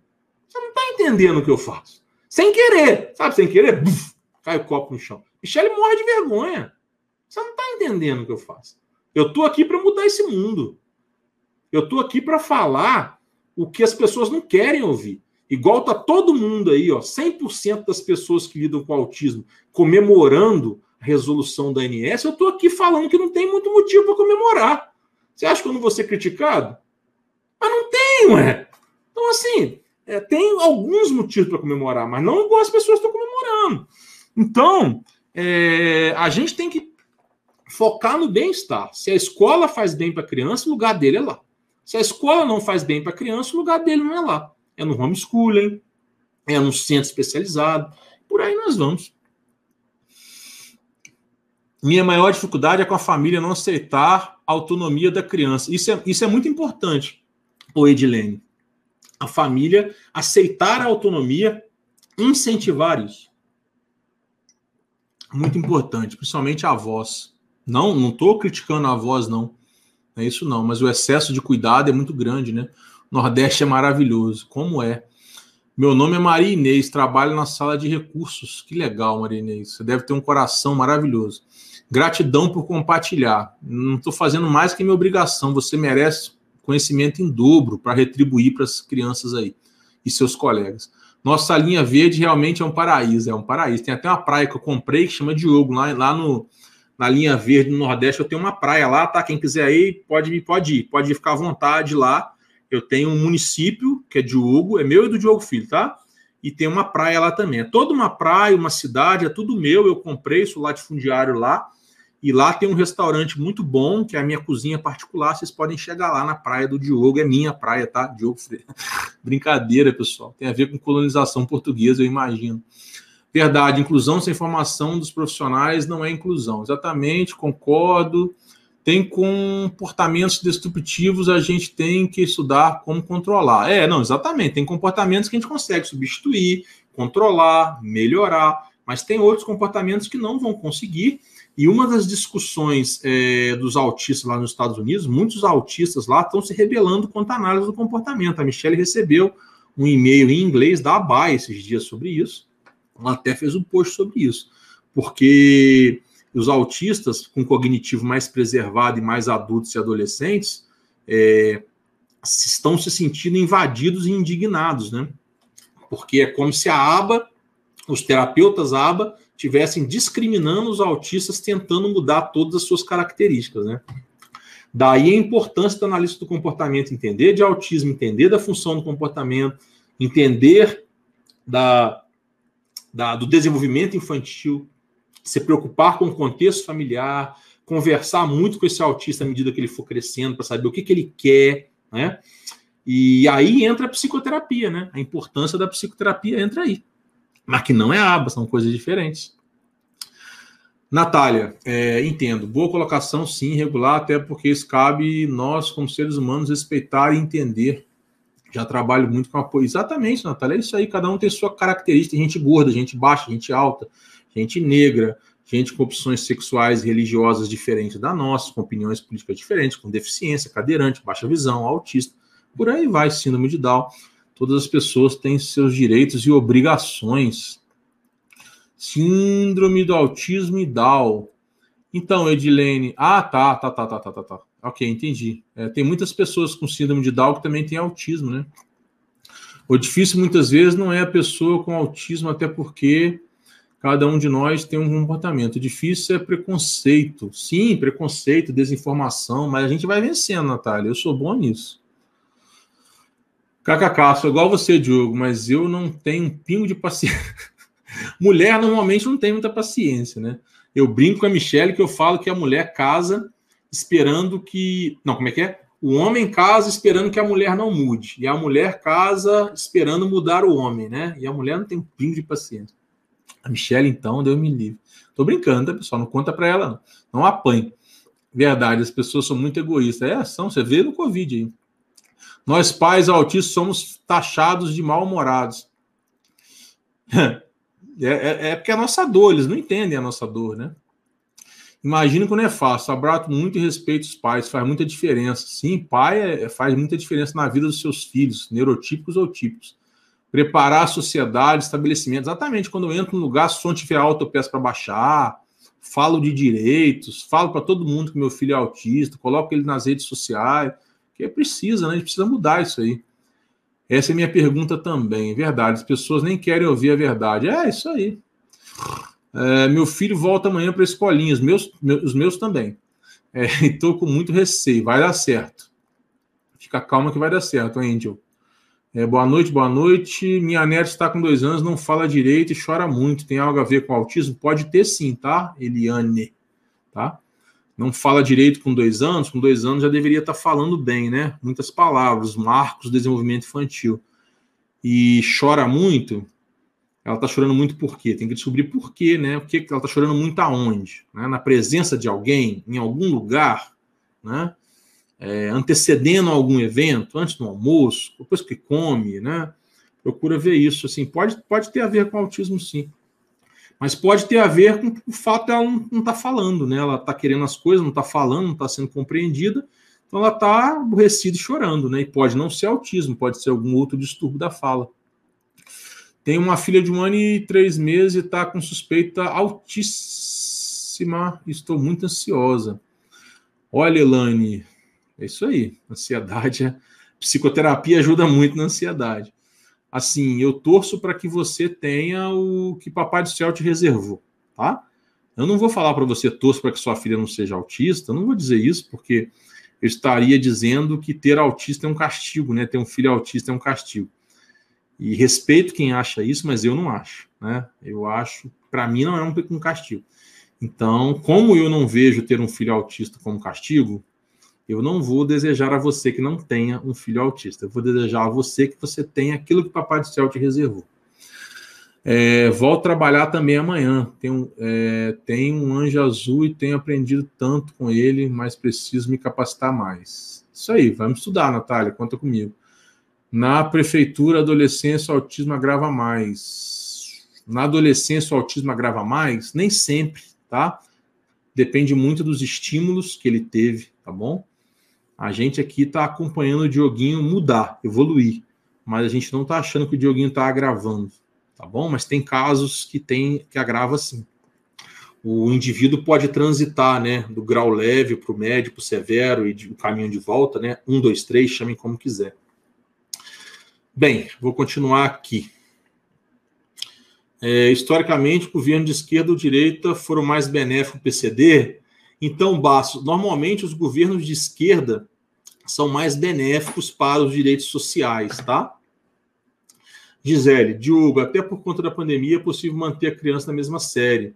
No caso da pré para o primeiro ano é fundamental. É, Gisele? Por conta da pandemia, como os coleguinhas, é, como o, o, o, aluno com autista não vai ver os coleguinhas é, indo para outra série, por exemplo, Vamos imaginar que você mude de escola, ou que mude de sede, ou que o menino estudava de manhã e estuda à tarde, você aproveita por conta da pandemia para segurar ele, mudar de escola, mudar de turno, e ele não vê os coleguinhas seguirem e ele ficar, é uma oportunidade de segurar. Né? Ou se muitos coleguinhas, é, é, é, os pais optarem por segurar também na mesma série e ele ficar com alguns, né, principalmente aquele, é legal segurar uma criança com autista nessa, aproveitar essa oportunidade para ele acompanhar mais o desenvolvimento. Nós seguramos o Dioguinho né, no terceiro ano, nós não passamos ele para o quarto, nós mudamos de escola, né? Fizemos isso, inclusive. Vanessa, você e Michelle são incríveis, generosos. Uh, Vanessa, gentil da sua parte, a gente fica muito lisonjeado. É, Sandra, como AT posso acompanhar meu filho em sala de aula escola particular? Sana, Sandra, como AT de análise de comportamento não tem regulamentação, para a profissão do analista do comportamento dos ATs, você poderia, mas eu acho muito difícil a escola aceitar por questões éticas, por questões regulamentares da própria escola, por princípios da pedagogia que eles acreditam. Então, eu acho muito difícil você conseguir. Agora, e acho difícil você conseguir até na justiça. Até se você. A não ser que você comprove que não tem condição de pagar ninguém, que a escola não está fornecendo, etc. Né? Mas acho muito difícil, tá? Não acho muito aconselhável você acompanhar. Te confesso que eu já tive esses pensamentos, viu? Porque eu não sou pai, eu sou pai, né? Mistura de pai com mãe. Então, assim, já tive esses pensamentos, mas não te recomendo se você puder. E acho muito difícil você conseguir. Mas não estou dizendo para você não tentar e não fazer. Tira sua própria conclusão e faz o que seu coração não dá. É, como ajudar pai entender a necessidade de um filho autista, porque é mais difícil para o pai aceitar. Nossa, é difícil demais para o pai aceitar. Pais é um coraçãozão, né, um orgulho, né, querendo que o filho seja aquele garanhão, aquele jogador de futebol. Olha, é muita psicoterapia. Aí a psicoterapia entra, viu? A aba também pode ajudar os pais, né? É muita conversa, tá? Muita conversa, muita conversa. Penso que tentar se comunicar realmente, mas choro também, é agressivo e sobressai o que ele quer. Os pais fazem o que ela quer. Ô, Eliane, é, mesmo uma criança autista, ela tem que ter limites, ela tem que ter educação. Então, os pais fazerem tudo que ela quer só porque ela está chorando é um erro muito grave. Natália, por causa do vínculo, deve estar se referindo a, a Sandra acompanhar a criança na escola, o filho na escola, né? Eu concordo. Vínculo emocional, etc. É, Cardoso, tenho o direito de não querer que meu filho mude de série, porque meu filho não sabe de nada e regrediu. Cardoso, a LDB prevê que hoje não tem mais essa questão de repetir a criança de ano né, por causa de desenvolvimento infantil, pares, etc. Mas, num consenso com a escola, bem argumentado, bem fundamentado, você consegue, tá? Eu não vou dizer que você tem direito. Se você bater o pé e o dono da escola for pirracento, você vai resolver isso na justiça. E o juiz pode entender que o seu direito não é legal. Você vai ter que fundamentar muito bem o porquê, tá? a lei está do lado da razão, independente de seu pai ou a escola. Né? Como eu disse, para o Diogo Filho, que tem seus atrasos, quarto ano para ele, ia ser muito mais difícil do que ele repetir o terceiro. Só que se o Diogo Filho tivesse continuado na mesma escola com os mesmos colegas, ele teria ido para o quarto. Nós só seguramos ele no terceiro porque ele não vai ver colegas indo para o quarto e ele ficando. Né? Então você tem que pensar muito nisso. Mas direito, direito, o direito é da criança, não é seu, né? Do pai e da escola. Então, é, é o que for melhor para a criança é que deve ser tomada a decisão e o juiz vai por esse caminho. Então, se você tiver bons argumentos, que vale a pena para ele repetir uma série, que a próxima série é muito difícil, blá blá blá, ele não vai ter prejuízo, blá blá blá, você vai estar com a razão. Pelo contrário, você não, não estará, mesmo sendo pai. É, sua avó de autista, ele tem 20 anos. Nossa, que legal. É bem grave, muito difícil. Ah, com certeza, o, o Albertina, é muito difícil. Autistas mais severos, mais graves, é muito difícil, tá? Mas fica firme aí, tá bom? Precisar de mim, trocar uma ideia, tô lá no Diogo muito além do direito. Eliane, obrigado. Natália, sim, então eu estava certo quando a Natália estava respondendo a, a Sandra. É... Leal, a pediatra indicou um tratamento ABA para o meu filho, entre 20 e 40 horas semanais. Como são feitos esse tratamento? Então, Leal, é o seguinte: as pessoas falam questão de 40 horas ABA, mas 40 horas ABA inclui o período da escola, tá? Então, de terapia, o máximo é 20 horas. E 20 horas é muito, não é pouco, tá? Você divide, divide 20 horas em 5 dias da semana, por exemplo, são 4 horas diárias de terapia no período vespertino, por exemplo. No contraturno, vamos imaginar aquele estudo de manhã, né? Então, você imagina uma criança fazer terapia de uma a cinco, segunda a sexta. Pesado, né? E, e, mesmo assim, você tem que considerar intervalos, deslocamentos, se não for tudo no mesmo lugar, né? E se você distribuir no sábado, né, você, tudo bem, três horas por dia, sei lá, ainda é muito, né? Então, assim, é, três horas de terapia por dia, no mesmo local, sem grandes deslocamentos, eu acho que é o ideal. Tá? E aí você tem de segunda a sexta é, 3 vezes 5, você tem 15 horas por semana, mais o período de escola. Além disso, eu te recomendo educação física, ecoterapia, musicoterapia, atividades diárias, levar para vários lugares, leva no supermercado, leva não sei onde, tá? Agora, terapias mais intensas, ocupacional, fono, aba, é, que eu estou colocando dentro dessas 15 horas, são terapias mais intensas, embora possam ser lúdicas, é, possam ser bem contextualizadas, podem ser mais naturais, partir mais da, do interesse da criança, etc. Em algum momento elas terão que ser mais estruturadas, em alguns momentos elas terão que ser mais engessadas, mais rígidas, e isso gera um desgaste muito grande para a criança, para os pais, para o terapeuta. Então, eu acho que três horas diárias é o máximo, tá? Então, dá 15 semanais. E aí você poderia completar no sábado uma ecoterapia num lugar legal, para a criança brincar, ou uma musicoterapia em casa, você tendo recursos para isso, tá? E no mais, a escola e muita estimulação diária dos pais, responsáveis legais, levar para brincar no parque com as crianças, socializar, conversar com os vizinhos, etc, etc, expor essa criança ao mundo o máximo possível, tá? Os primeiros estudos de análise do comportamento, o principal deles, o de Louvas, lá nos Estados Unidos, um psicólogo, salvo engano, sueco, residente nos Estados Unidos, algo assim, agora me falhou a memória, é, que foi dessa questão de 40 horas semanais, com a participação dos pais, e o que teve mais resultado. Por isso que muitas pessoas falam de 40 horas semanais de aba. Mas hoje já se sabe que a análise do comportamento tem que estar o tempo todo, mas não só com os terapeutas, tá? O dia tem 24 horas, é, 4 horas passa na escola, ou 5 horas na escola, 3 horas de terapia, deu 8. 8 horas passa dormindo, deu 16 oito horas está sob a sua responsabilidade, né? Levando para almoçar, levando para o banheiro, dando jantar, levando para plantar uma árvore, levando para cuidar de um cachorro, levando para andar de bicicleta e por aí vai, né? Então, os pais têm um terço dos dias para estimular os seus filhos. Isso em dias úteis. Isso para famílias que têm condição de proporcionar escola e três horas de terapia no contraturno, por exemplo, né? E sem falar nos finais de semana, feriados e férias. Então, o resultado do desenvolvimento da criança passa muito pelos pais. Tá? Os profissionais, pais, escola é o tripé. É a importância para o desenvolvimento de qualquer criança típica ou neurotípica, principalmente autistas. Eu não. Tô... Ah, consegui, peraí. O senhor acha? O senhor não, pelo amor de Deus, eu tô velho, mas não faz comigo, não. Tô brincando.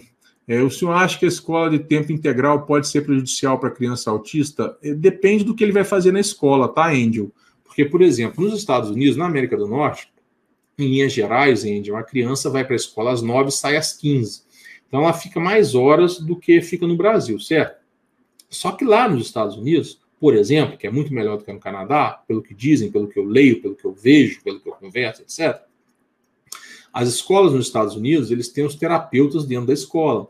Então, a criança cumpre currículo, mas também faz terapias para suas necessidades especiais, enquanto um aluno é, neurotípico estaria, de repente, fazendo uma, uma atividade de futebol americano, sei lá, atividade esportiva, né?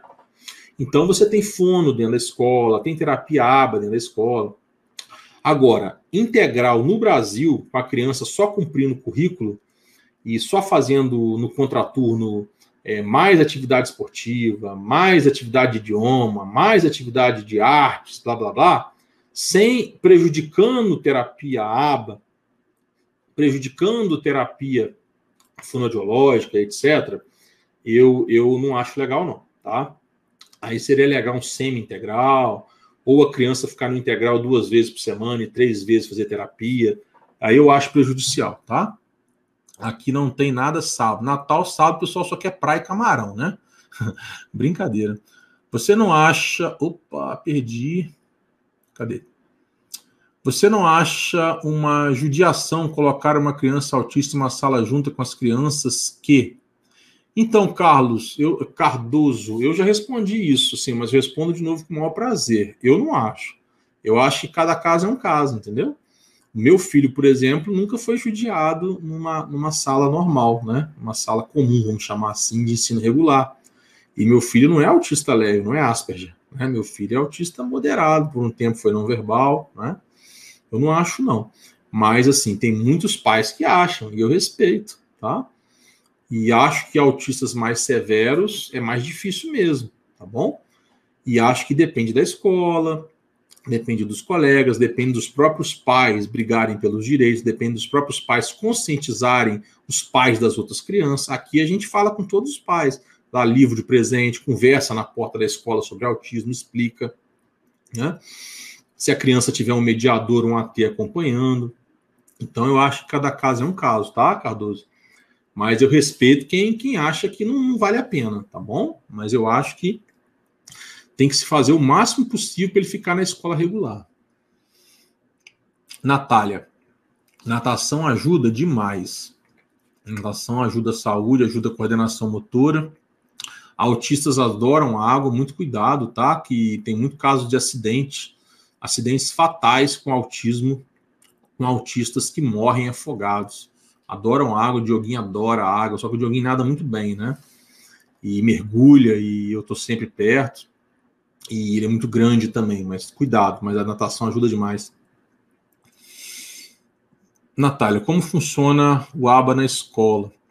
Depende da escola, tá, Natália? Mas existem técnicas da análise do comportamento, métodos da análise do comportamento, da ciência análise do comportamento, voltada para a escola. Na pós-graduação, nós temos módulos disso. A Michelle entende muito disso, de alfabetização, usando, usando análise do comportamento. E eu não entendo, porque, como eu disse, eu tenho uma pegada de análise do comportamento voltado para empresas, voltado para esportes e voltado para o meu filho. Então, não me aventuro. Então, como a Michelle entende muito de análise do comportamento na escola, eu te confesso que eu não estudo muito isso. Eu li um livro recentemente sobre isso, mas eu uso muito a análise do comportamento com o Dioguinho no dia a dia, tá? Tenho muito sucesso. Então, funciona dessa maneira, tá?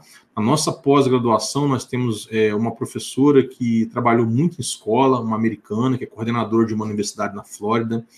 Temos dois professores especialistas em educação e tem muitos vídeos de análise de comportamento na escola no, no, no perfil da Michelle aí, tá? Eu não posso te responder muito isso, tá bom? Mas não tem muita propriedade. Mas a análise do comportamento, o, o, o na, Natália, ela tem os seus princípios, né? Função do comportamento, reforçadores, punição, é, antecedentes, etc., seus fundamentos, e eles são os mesmos, não importa onde vai utilizar a análise do comportamento, tá? Eles são os mesmos, tá bom? Então, por exemplo, na escola, vamos imaginar que uma criança autista está sentada é, no fundo da sala, porque o professor quis botar ele assim, porque a escola quis botar ele assim no fundo, ou perto da porta, né? Porque um, um dia uma escola falou isso para mim, que autista senta perto da porta, que quase que eu joguei a cadeira para o alto. Mas enfim, é, vamos imaginar que a criança está sentada perto da porta. Porque se tiver comportamento inadequado, ela é retirada da sala. Vamos imaginar. Não estou dizendo que é isso, é o ideal. Também não estou dizendo que não deva acontecer a depender do contexto. Ela está ali sentada perto da porta. E ela está perto da porta, sentada, tendo comportamentos inadequados. Às vezes, o que, que ela está fazendo? Às vezes, ela está ficando nervosa.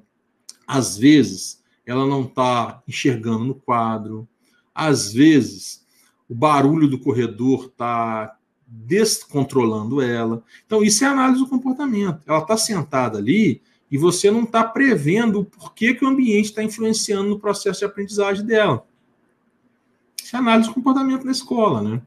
Você está trabalhando o ambiente e verificando no que, que o ambiente está interferindo na criança da escola e no processo de aprendizagem. Foi só um exemplo, tá?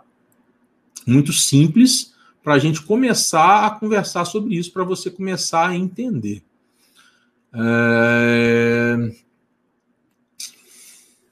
que estão todas abaladas psicologicamente com essa pandemia. A criança, está todo mundo abalado, estamos todos nós, né? Essa escola é tão importante, queria tanto ver esses profissionais se qualificarem, vocês estão conversando entre si. Exatamente o que eu penso, muito importante explicações, obrigada, pensando em ver tudo que estou errando. ah, está errando, mas errar faz parte. Bem, pessoal, já são 11 horas. Caramba, acho que eu bati o recorde. São três horas de live, né? A Michelle fala: a live era para ser uma hora, durou duas. Essa durou três. Não tem problema nenhum. Isso. É... Foi um prazer. Está sendo um prazer estar aqui com vocês conversando. Essa live durou três horas porque teve muita participação de vocês. Vocês foram bacanas demais. Bem, vamos lá. Vocês não estão querendo que acabe? Tem mais perguntas? Vou responder. É, trabalhei com menina autista do Mundo, sou pedagogo e faço curso ABA. Que bom, Simone, parabéns. Natália, mas no caso, quem vai acompanhar essa criança da escola? Será um AT? Então, é, Natália, por isso que tem que ter formação ABA, né? Para professores, para o AT. Né? Normalmente, quem faz esse papel aí é o AT. É difícil uma escola ter formação em análise do comportamento. Vanessa, quando o conteúdo é bom, o tempo passa rápido, eu concordo. Quando a companhia é boa também, no caso é de vocês para comigo. É, Irlanda. É, Bia, boa noite, meu neto tem. Ah, vocês estão conversando entre si.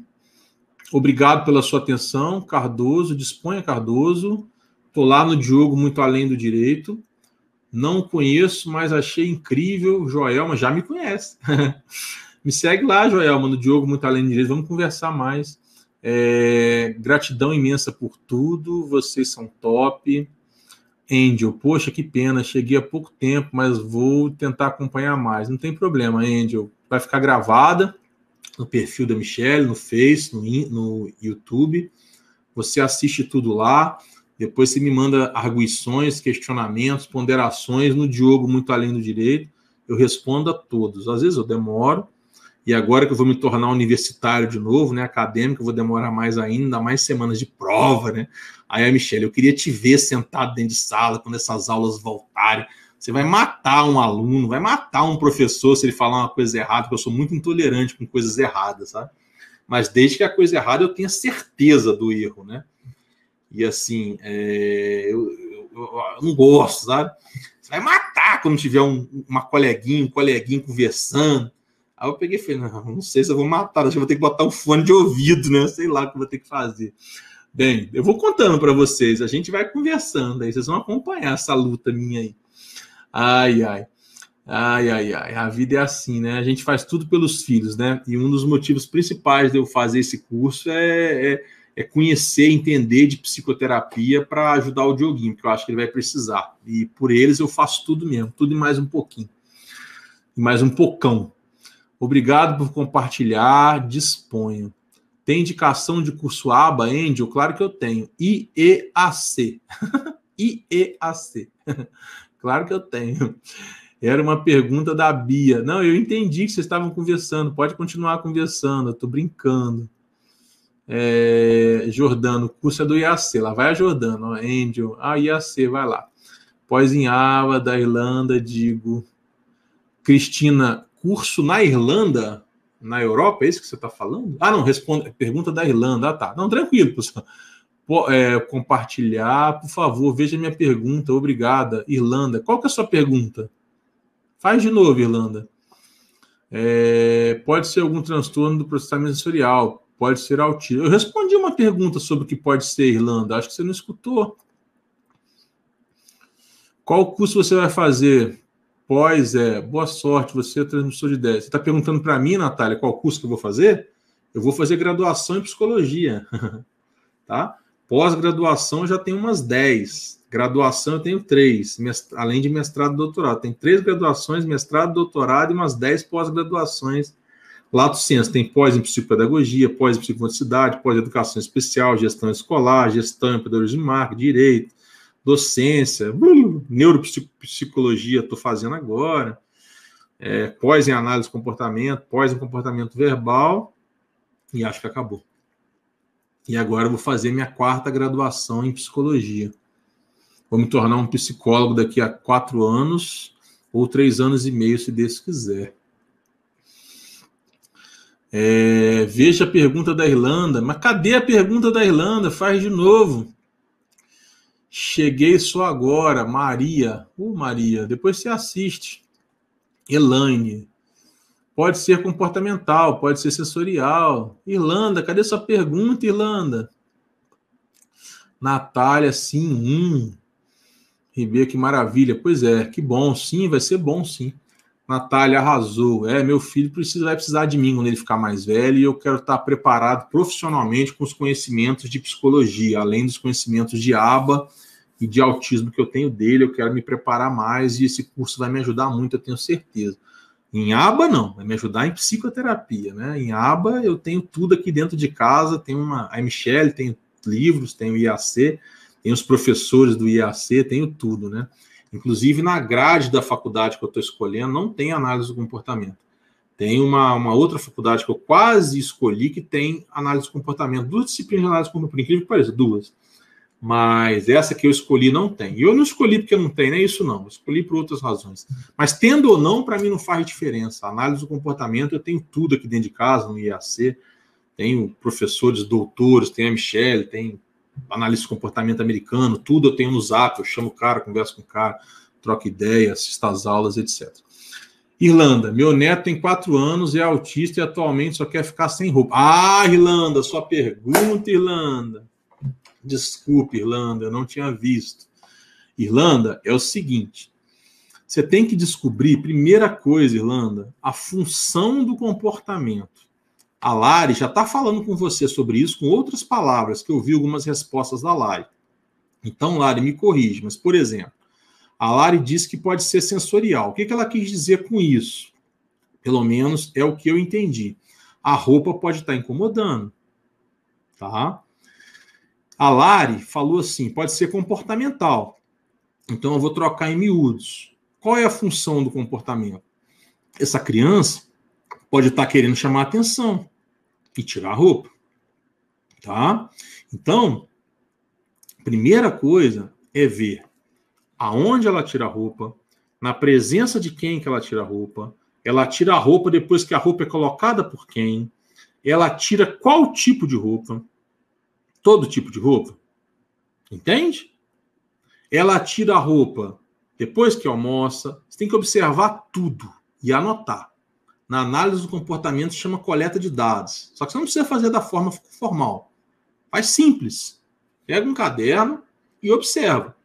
Ele tira a roupa todo dia, só quando bota calça, só quando bota cueca, ele aceita short sem cueca. Você tem que investigar, tá?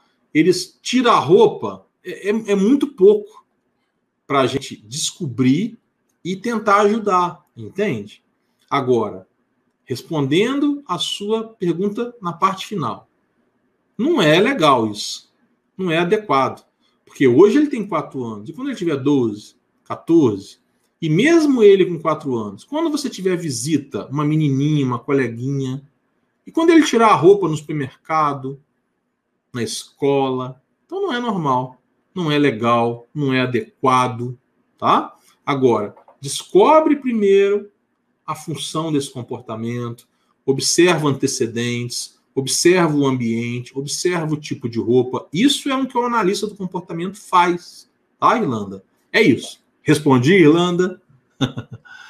Angel, muito massa. Acho que a Angel está falando do curso de psicologia, né, Angel? É, Cristina, se querer ficar nu é comum no autismo? Era a pergunta da Irlanda. Não, eu já li aqui a pergunta, Cristina. Obrigado. É comum no autismo crianças fazerem isso. Poxa, kkk, a bagagem tem, né? Por mais psicólogos assim. Eu não sou psicólogo ainda, Natália. Não sou. Você está falando de mim, Natália? Não sou psicólogo, sou acadêmico ainda, nem começaram as aulas. Eu tenho outras graduações, mas aí eu fiz pós, eu estou fazendo pós em neuropsicologia, tá, Natália? A gente pode fazer. A gente só não pode ser neuropsicólogo, né? Mas eu tenho uma boa bagagem já de análise do comportamento, né? De educação na área que eu trabalhei, educação superior tal, né? Tenho uma boa formação teórica tal, mas assim, a minha prática é de direito, tá? E agora, de uns anos para cá, de autismo, educação, inclusão, análise do comportamento. Mas a minha prática batida mesmo foi de direito. Lá atrás, muitos anos atrás, eu tive uma prática de educador físico também. E eu quero me tornar um, um, um, bom profissional de, na área da psicologia e da análise do comportamento no futuro. Aos poucos eu estou largando o direito, e o direito está ficando só na parte de consultoria. Inclusive, vou cancelar a minha OAB de Goiás, porque a minha OAB principal é do Rio, né? Eu vou manter só a do Rio. É... Cláudia, seja bem-vinda ao curso. A psicologia te abraça. Ah, obrigado. Eu me sinto abraçado, com certeza. Existem muitos bons psicólogos. A gente tem duas psicólogas na equipe que trabalham com a gente. Às vezes eu falo coisas pesadas sobre a profissão, sobre alguns posicionamentos, e as pessoas acham que eu sou contra psicólogo, contra psicologia, mas não é isso. Eu sou contra as coisas erradas. Tanto é que eu vou me tornar um de vocês, se Deus quiser, daqui a quatro anos no máximo. Qual idade já podemos identificar o autismo? Nos primeiros meses. Mas um, um neuropsicólogo experiente, um neuropediatra experiente vai te dizer isso com mais propriedade. Tem uma live é, feita aqui com a doutora Ellen, é, ela tem um perfil muito legal, uma neuropediatra, que fala do diagnóstico, tá?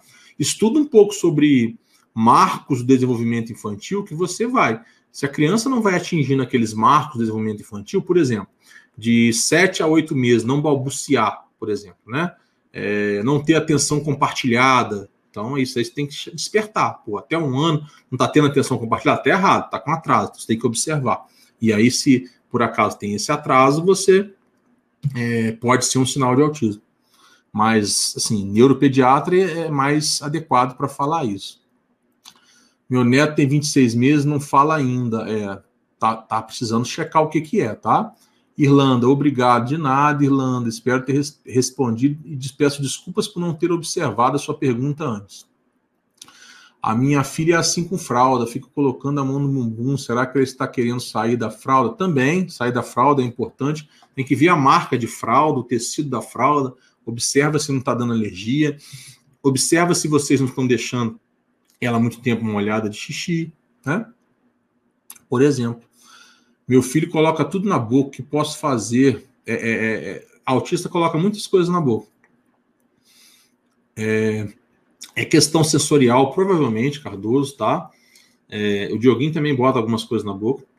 E a gente tenta substituir o comportamento, tá? Na, dependendo da faixa etária, corrigir isso, dando outra coisa que ele possa colocar na boca, entendeu? E ir tirando aos poucos. Então, por exemplo, ele pega é, uma coisa do chão que ele não poderia colocar na boca. Imediatamente a pessoa vai lá, tira e dá uma coisa que ele pode morder, né? um mordedor de criança que ele poderia morder. E aí ele vai substituir e você vai ensinando, ó. Você pode morder isso, mas isso não. E depois você começa a trabalhar o tirar o, o morder. Então, tem várias formas de você é, é, é, trabalhar isso. Tá? Tem pessoas, tem analistas de comportamento que já vão dizer para você que tem que ir direto já eliminando o ato de botar a coisa na boca. Então, cada um vai ter uma forma de trabalhar, depende do seu filho. É, que bom que você entendeu, Natália. Eu fiz educação física também antes. O autismo pode mudar de gravidade, tipo leve para moderado, moderado para severo. Desculpa a pergunta, estou no escuro. Não precisa pedir pergunta, não precisa pedir desculpa. Pode mudar. A criança pode transitar dentro do transtorno para mais severo ou mais leve. Isso pode acontecer sim, mas o neuropediatra é mais adequado para te responder isso com mais propriedade, mas pode sim. É, vou precisar de alguma consultoria, Santos. Beleza. Irlanda, gostaria de algumas sugestões de leitura para me ajudar a entender meu filho neto. Ele mora comigo, mas quando vem aqui. Ah, vocês também ficam me provocando, né? A sugestão de leitura é essa aqui. Vocês estão me provocando, então eu vou mostrar.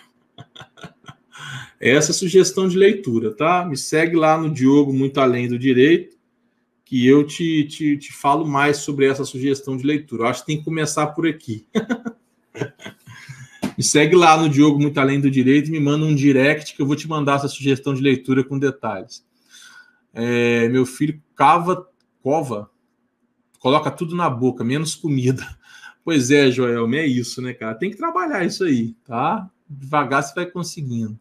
Minha bebê regrediu a voz. Pode acontecer. Pode acontecer até por outras síndromes, tá?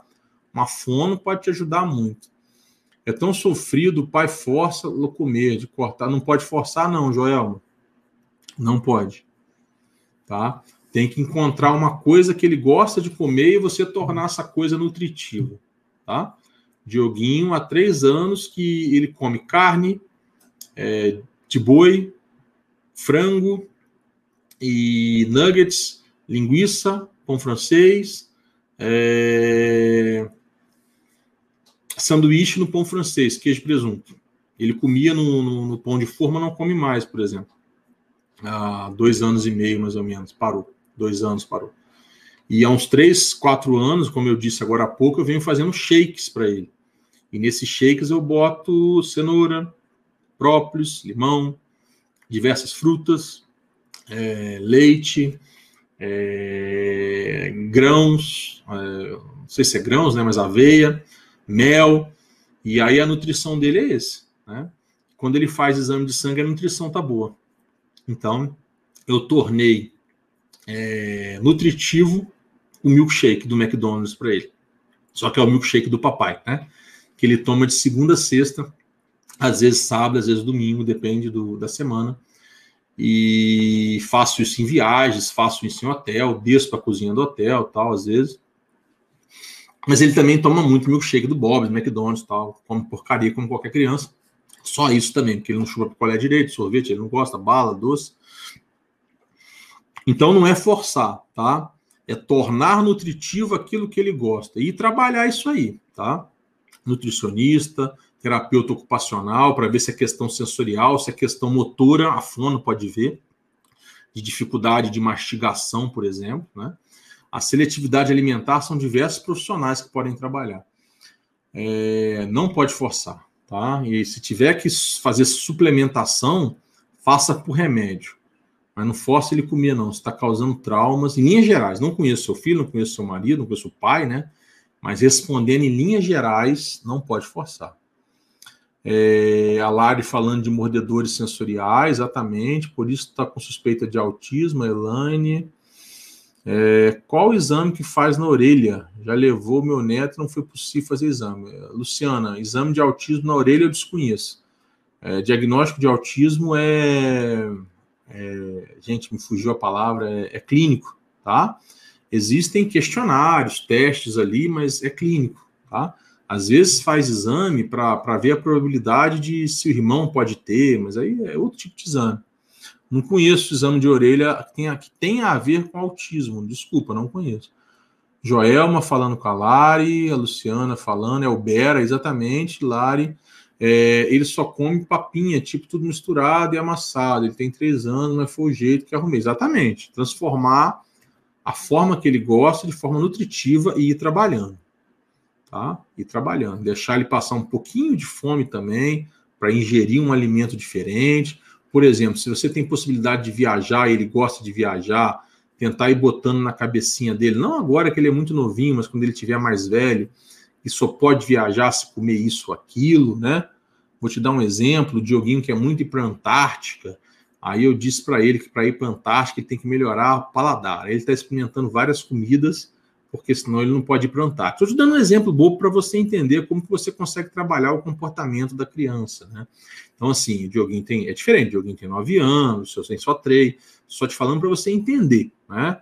Como que a análise do comportamento entra e você começar a desenvolver a sua ideia. Bem, sou físio-intensiva, Thaís. Nossa, é, é, muito nobre essa sua profissão, não é fácil. Eu tenho uma colega de Itaperuna no meu perfil do Instagram que é físio-intensiva também. Ela vive postando coisa de, de UTI e tal, etc. Moro em uma cidade do interior e há quatro anos parei de trabalhar em UTI para cuidar do meu filho fui percebendo os sinais e a pouco ele foi diagnosticado com autismo grau 1. É isso aí, Thaís. É, você vai fazer toda a diferença no mundinho dele, porque físio, tal como TO, também entende muito de questão sensorial, né? Inclusive, físio é um dos profissionais que estão habilitados a trabalhar com ecoterapia nos termos da legislação que regulamentou a ecoterapia. Me fugiu o número da lei agora, mas a lei da ecoterapia é 13180, alguma coisa assim. Só te dando uma ideia, né, Thaís? É, a Lari falando do Bera, um exame médico para saber se não é algo relacionado à conexão ouvido-cérebro, algo assim. Ah, Lari, pode ser exatamente o Bera para a questão do, do ouvido. Ouvido, sim, ok. Sistema vestibular, ok. Agora, não orelha, por isso que eu fiquei sem saber quando falou orelha. Obrigado, Lari. É, tem exame de genética que detecta o autismo? É, não, Daiane, diagnóstico de autismo é clínico, como você disse, observação.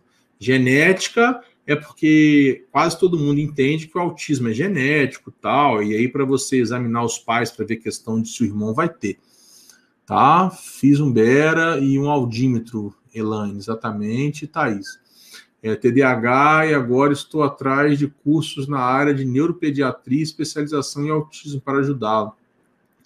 É isso aí, Thaís, vai fundo, tá? Eu vi uma pós em neuropediatria que eu ia até fazer agora no segundo semestre, a menina até agendou lá, ia me ligar, só que quando ela me ligar, eu vou até ver se eu tenho o telefone dela, eu não vou poder, por causa que eu vou estar muito ocupado no curso de psicologia, né? E estou terminando a pós em neuropsicologia, então não vai ter como eu fazer essa pós de neuropediatria. Mas eu vi uma pós, eu vi uma pós em neuropediatria EAD. E manda um direct lá no Diogo Muito Além do Direito, que eu te falo qual que é a faculdade, agora eu não estou lembrando. Da minha bebê, é que neuropediatra está pedindo, mostra, por favor, a capa do livro que você mostrou. É, tá aqui. Vai lá no Diogo Muito Além do Direito, que eu mando mais detalhes. Deixa eu voltar aqui, que tem umas perguntas aqui. Eu estou esquecido do povo aqui de baixo, eu sou meio preconceituoso, hein, pessoal? Estou brincando, é que eu não vi. É tudo muito esclarecedor, muito obrigado, disponha. É, sou chefe escoteiro, amarei o Dioguinho Benício no meu grupo. Ô, Vanessa, depois me fala onde é, que eu estou precisando botar esses meninos para sair mais um pouco. O Benício está muito tímido, sabe, Vanessa? Estou precisando de ajuda. Bastos, tem graduação psicologia EAD? Não tem não, Bastos. Psicologia EAD não tem, tá? Agora tem fonoaudiologia é, híbrida, EAD com estágio físico, tem terapia ocupacional EAD, tem pedagogia EAD, tem educação física EAD, psicologia não. No Brasil não, tá? É, a Adria Live está ótima, Basto está sendo muito falado ultimamente em certificações para analista comportamental. Sim, é porque certificação, o Bastos, é muito internacionais, é muito comum nos Estados Unidos, tá, Bastos? É muito comum lá há décadas. E aí as pessoas estão trazendo essa ideia para cá, tá? Mas é, não são todas as certificações internacionais que são boas, tá, Bastos? Nós no IAC, tem, a empresa tem certificação, a Michelle tem, e a Michelle recentemente adquiriu uma outra certificação internacional muito famosa, Ruby, de treinamento de pais, muito renomada nos Estados Unidos. Ela é a primeira e única brasileira a conseguir essa certificação. Mas não é obrigatório no Brasil para exercício profissional nenhum, nem nos Estados Unidos, tá? Lá só é certificação internacional, tá? É tipo um ISO de qualidade. Aí alguns empregadores, empresas só contratam se você tiver essa certificação mas nada impede que você exerça a profissão. Às vezes você não vai conseguir oportunidades X ou Y, mas exercício legal de profissão é lei, não é certificação. Está sendo muito falado ultimamente certificações, mas como quem trabalha com a aba deve se preocupar dessas empresas? Não, Basso, não. Você não precisa se preocupar. Você deve buscar certificação internacional se for viável para você, se for seu sonho, mas não é obrigatório, tá? Eu não tenho nenhuma certificação internacional, sou diretor de um instituto respeitado, falo de análise do comportamento com muita propriedade, como vocês estão escutando, falo com muita humildade, com muito respeito também, com muita responsabilidade, deixando claras as minhas limitações, deixando clara a minha experiência prática, em que que eu tenho, em que que eu não tenho, e muito poucas as pessoas não fazem isso, tá, Basta? Muitas pessoas chamam, se titulam analista de comportamento sem ter informações sólidas, vendem cursos e falam muito de análise de comportamento e não ressalvam que nunca trabalharam com isso. Vejo pessoas famosas que nunca tiveram clínica, nunca pisaram numa escola, só porque fez um doutorado ou isso e aquilo, se titulam sem fazer as devidas ressalvas, tá? Então é muito a seu critério. É, Diogo, recebi uma informação de uma lei que torna o laudo com prazo de validade indeterminado. Procede? Gisele, excelente pergunta. Existem leis em alguns estados que tornam um laudo de autismo a prazo indeterminado. Não me lembro se São Paulo tem essa lei, posso pesquisar, mas existem leis estaduais nesse sentido já. E no âmbito federal tem um projeto de lei tramitando, tá? E aí, quando esse projeto passar, ele vai ser para todo o Brasil. Lá no Diogo Muito Além do Direito, você pode mandar um direct lá, que eu vejo se São Paulo tem essa lei. Você pode entrar também no, no site do governo do estado de São Paulo e procurar lá é, é, as leis né, que tem, ou digitar no Google. Fica a seu critério, tá? Mas no Diogo, muito além do direito, eu posso é, procurar para você. O IAC poderia oferecer um mestrado. Ô, Vanessa, a gente não acredita muito nessa questão de formação acadêmica, sabe, Vanessa? Se nós fôssemos entrar no mundo de mestrados e doutorados, nós é, com certeza pensaríamos nisso como profissional, tá? Como mestrado profissional. É, nós não temos essa pegada acadêmica. Não sei se é isso que você perguntou, tá? Nós reconhecemos a importância de pesquisadores e professores, mas não é o nosso perfil, tá? Não é o que a gente acredita que, que é o, melhor para os pacientes. A gente acredita que mestres e doutores são importantes para aquilo que eles são formados, para pesquisas e para sala de aula, entendeu? Agora, mestrado profissional, sim, como você confirmou aí, beleza, aí seria top, né? Tem um mestrado profissional em análise de comportamento aqui no Brasil que as pessoas falam que é muito bom, em São Paulo, tá? É, dizem que é muito bom. Não sei, eu não tenho interesse em fazer, porque eu já tenho mestrado, então não tenho interesse em fazer. Mas dizem que é muito bom. Hoje eu não tenho, pode ser que eu tenha um dia, mas hoje eu não tenho. Até porque é, o mestrado, ele, se ele for para a aba, não quer dizer que ele também é para autismo. Você sabe muito bem disso, né, Vanessa? Então, é, eu estudo análise de comportamento para aquilo que eu acho que é importante para mim. Então, autismo por causa do Dioguinho, mas aí a Michelle assume mais a parte profissional e aquilo que eu estou me especializando dentro da análise de comportamento, que é empresas e esporte. Então, se um dia eu tiver a oportunidade de estudar mais isso a nível de mestrado, doutorado, sim. Agora, estudar análise do comportamento no mestrado, só por ser análise do comportamento de forma genérica, como são os mestrados no Brasil, eu não tenho interesse, não. Mas eu, eu acho que você tem interesse, assim, fenomenal. Eu acho que você tem que ter interesse em buscar.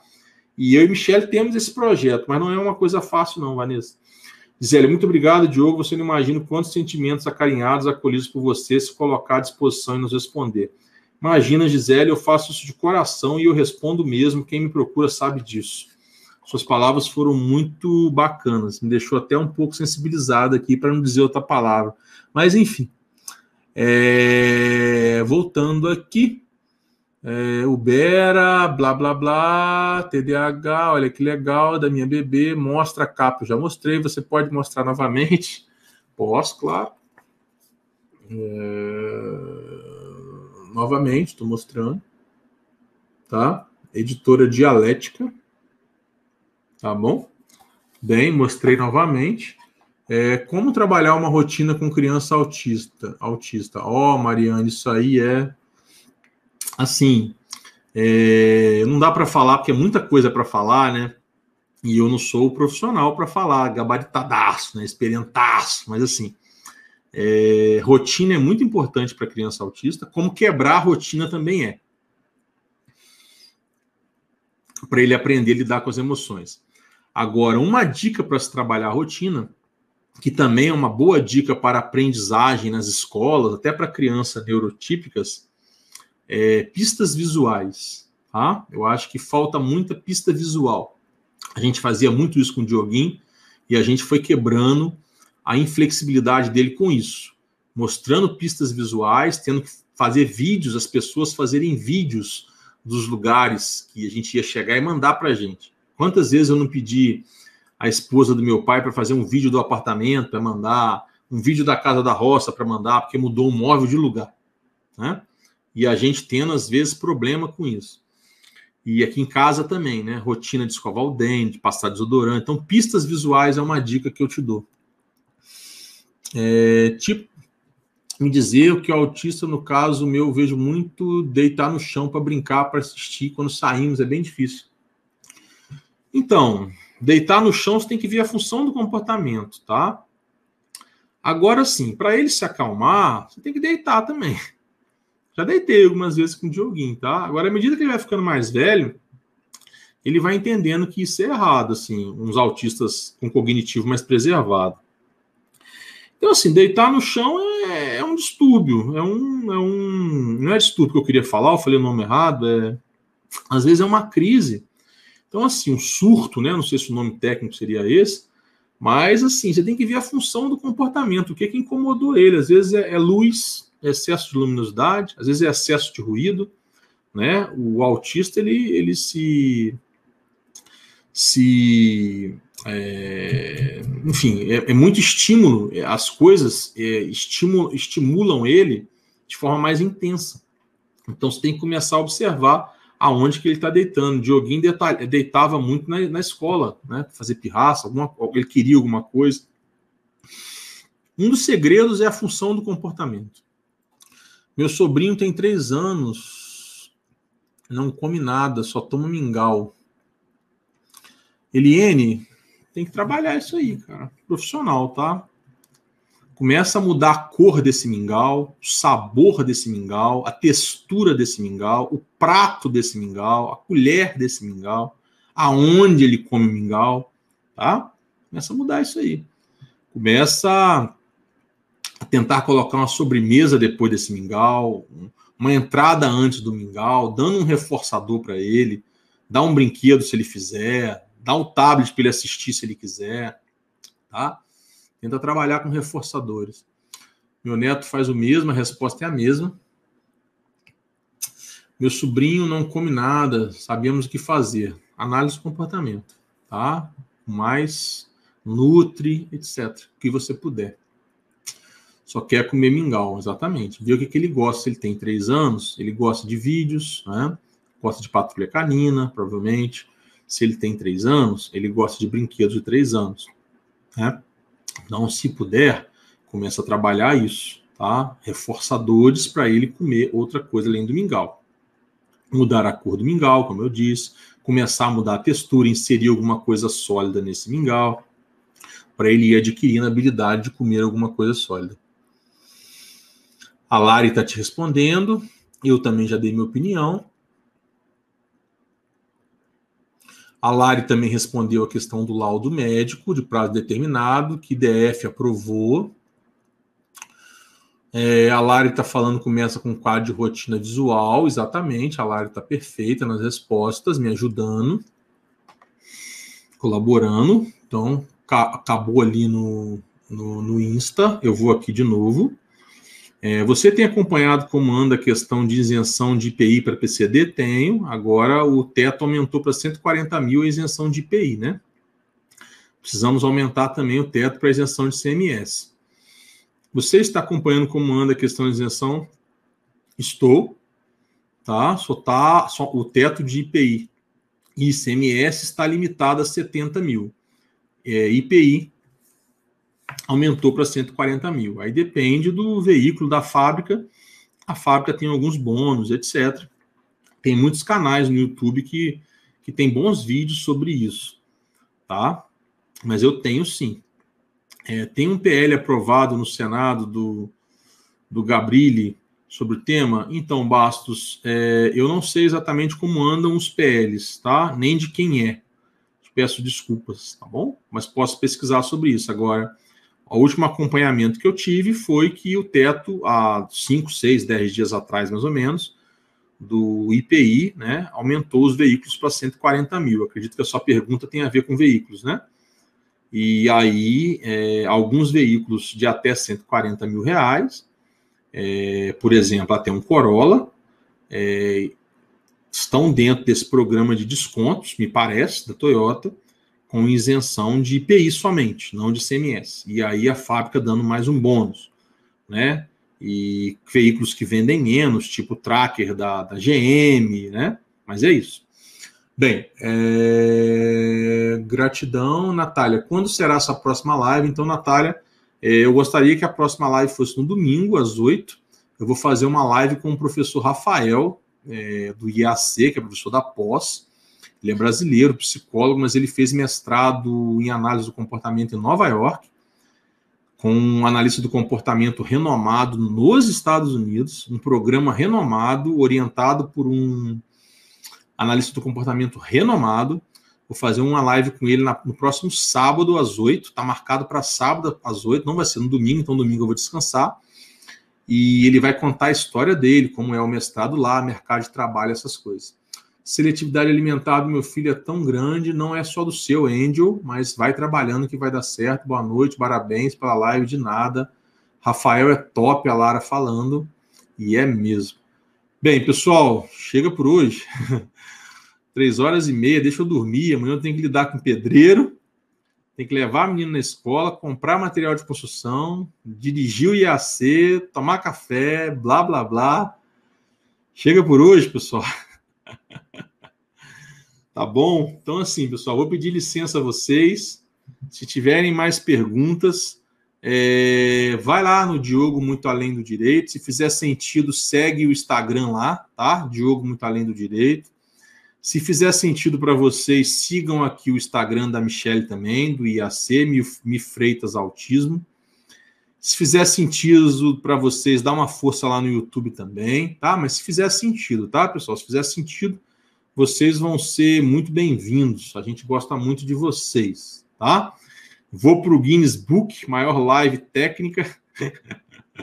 Três horas e meia. Quando eu chegar lá no quarto, a Michelle vai estar assim: só você vai gostar de conversar com os outros assim. Essa pandemia me castigou. Eu quase precisei de psicoterapia, pessoal. Vocês não estão entendendo. Foi a primeira vez na vida que eu fiquei ruim. Ano passado, sabe? Ali eu fiquei ruim. Você vê que eu estou dando boa noite, estou contando história, né? Mas assim, eu tomei vacina da Janssen dia 25 de junho, dei sorte. Tomei dose única. Pessoal, tchau. Chega, chega, chega, chega. Boa noite, pessoal. Vamos falando. Pode me procurar no, no Instagram e até a próxima live. Um abraço, turma.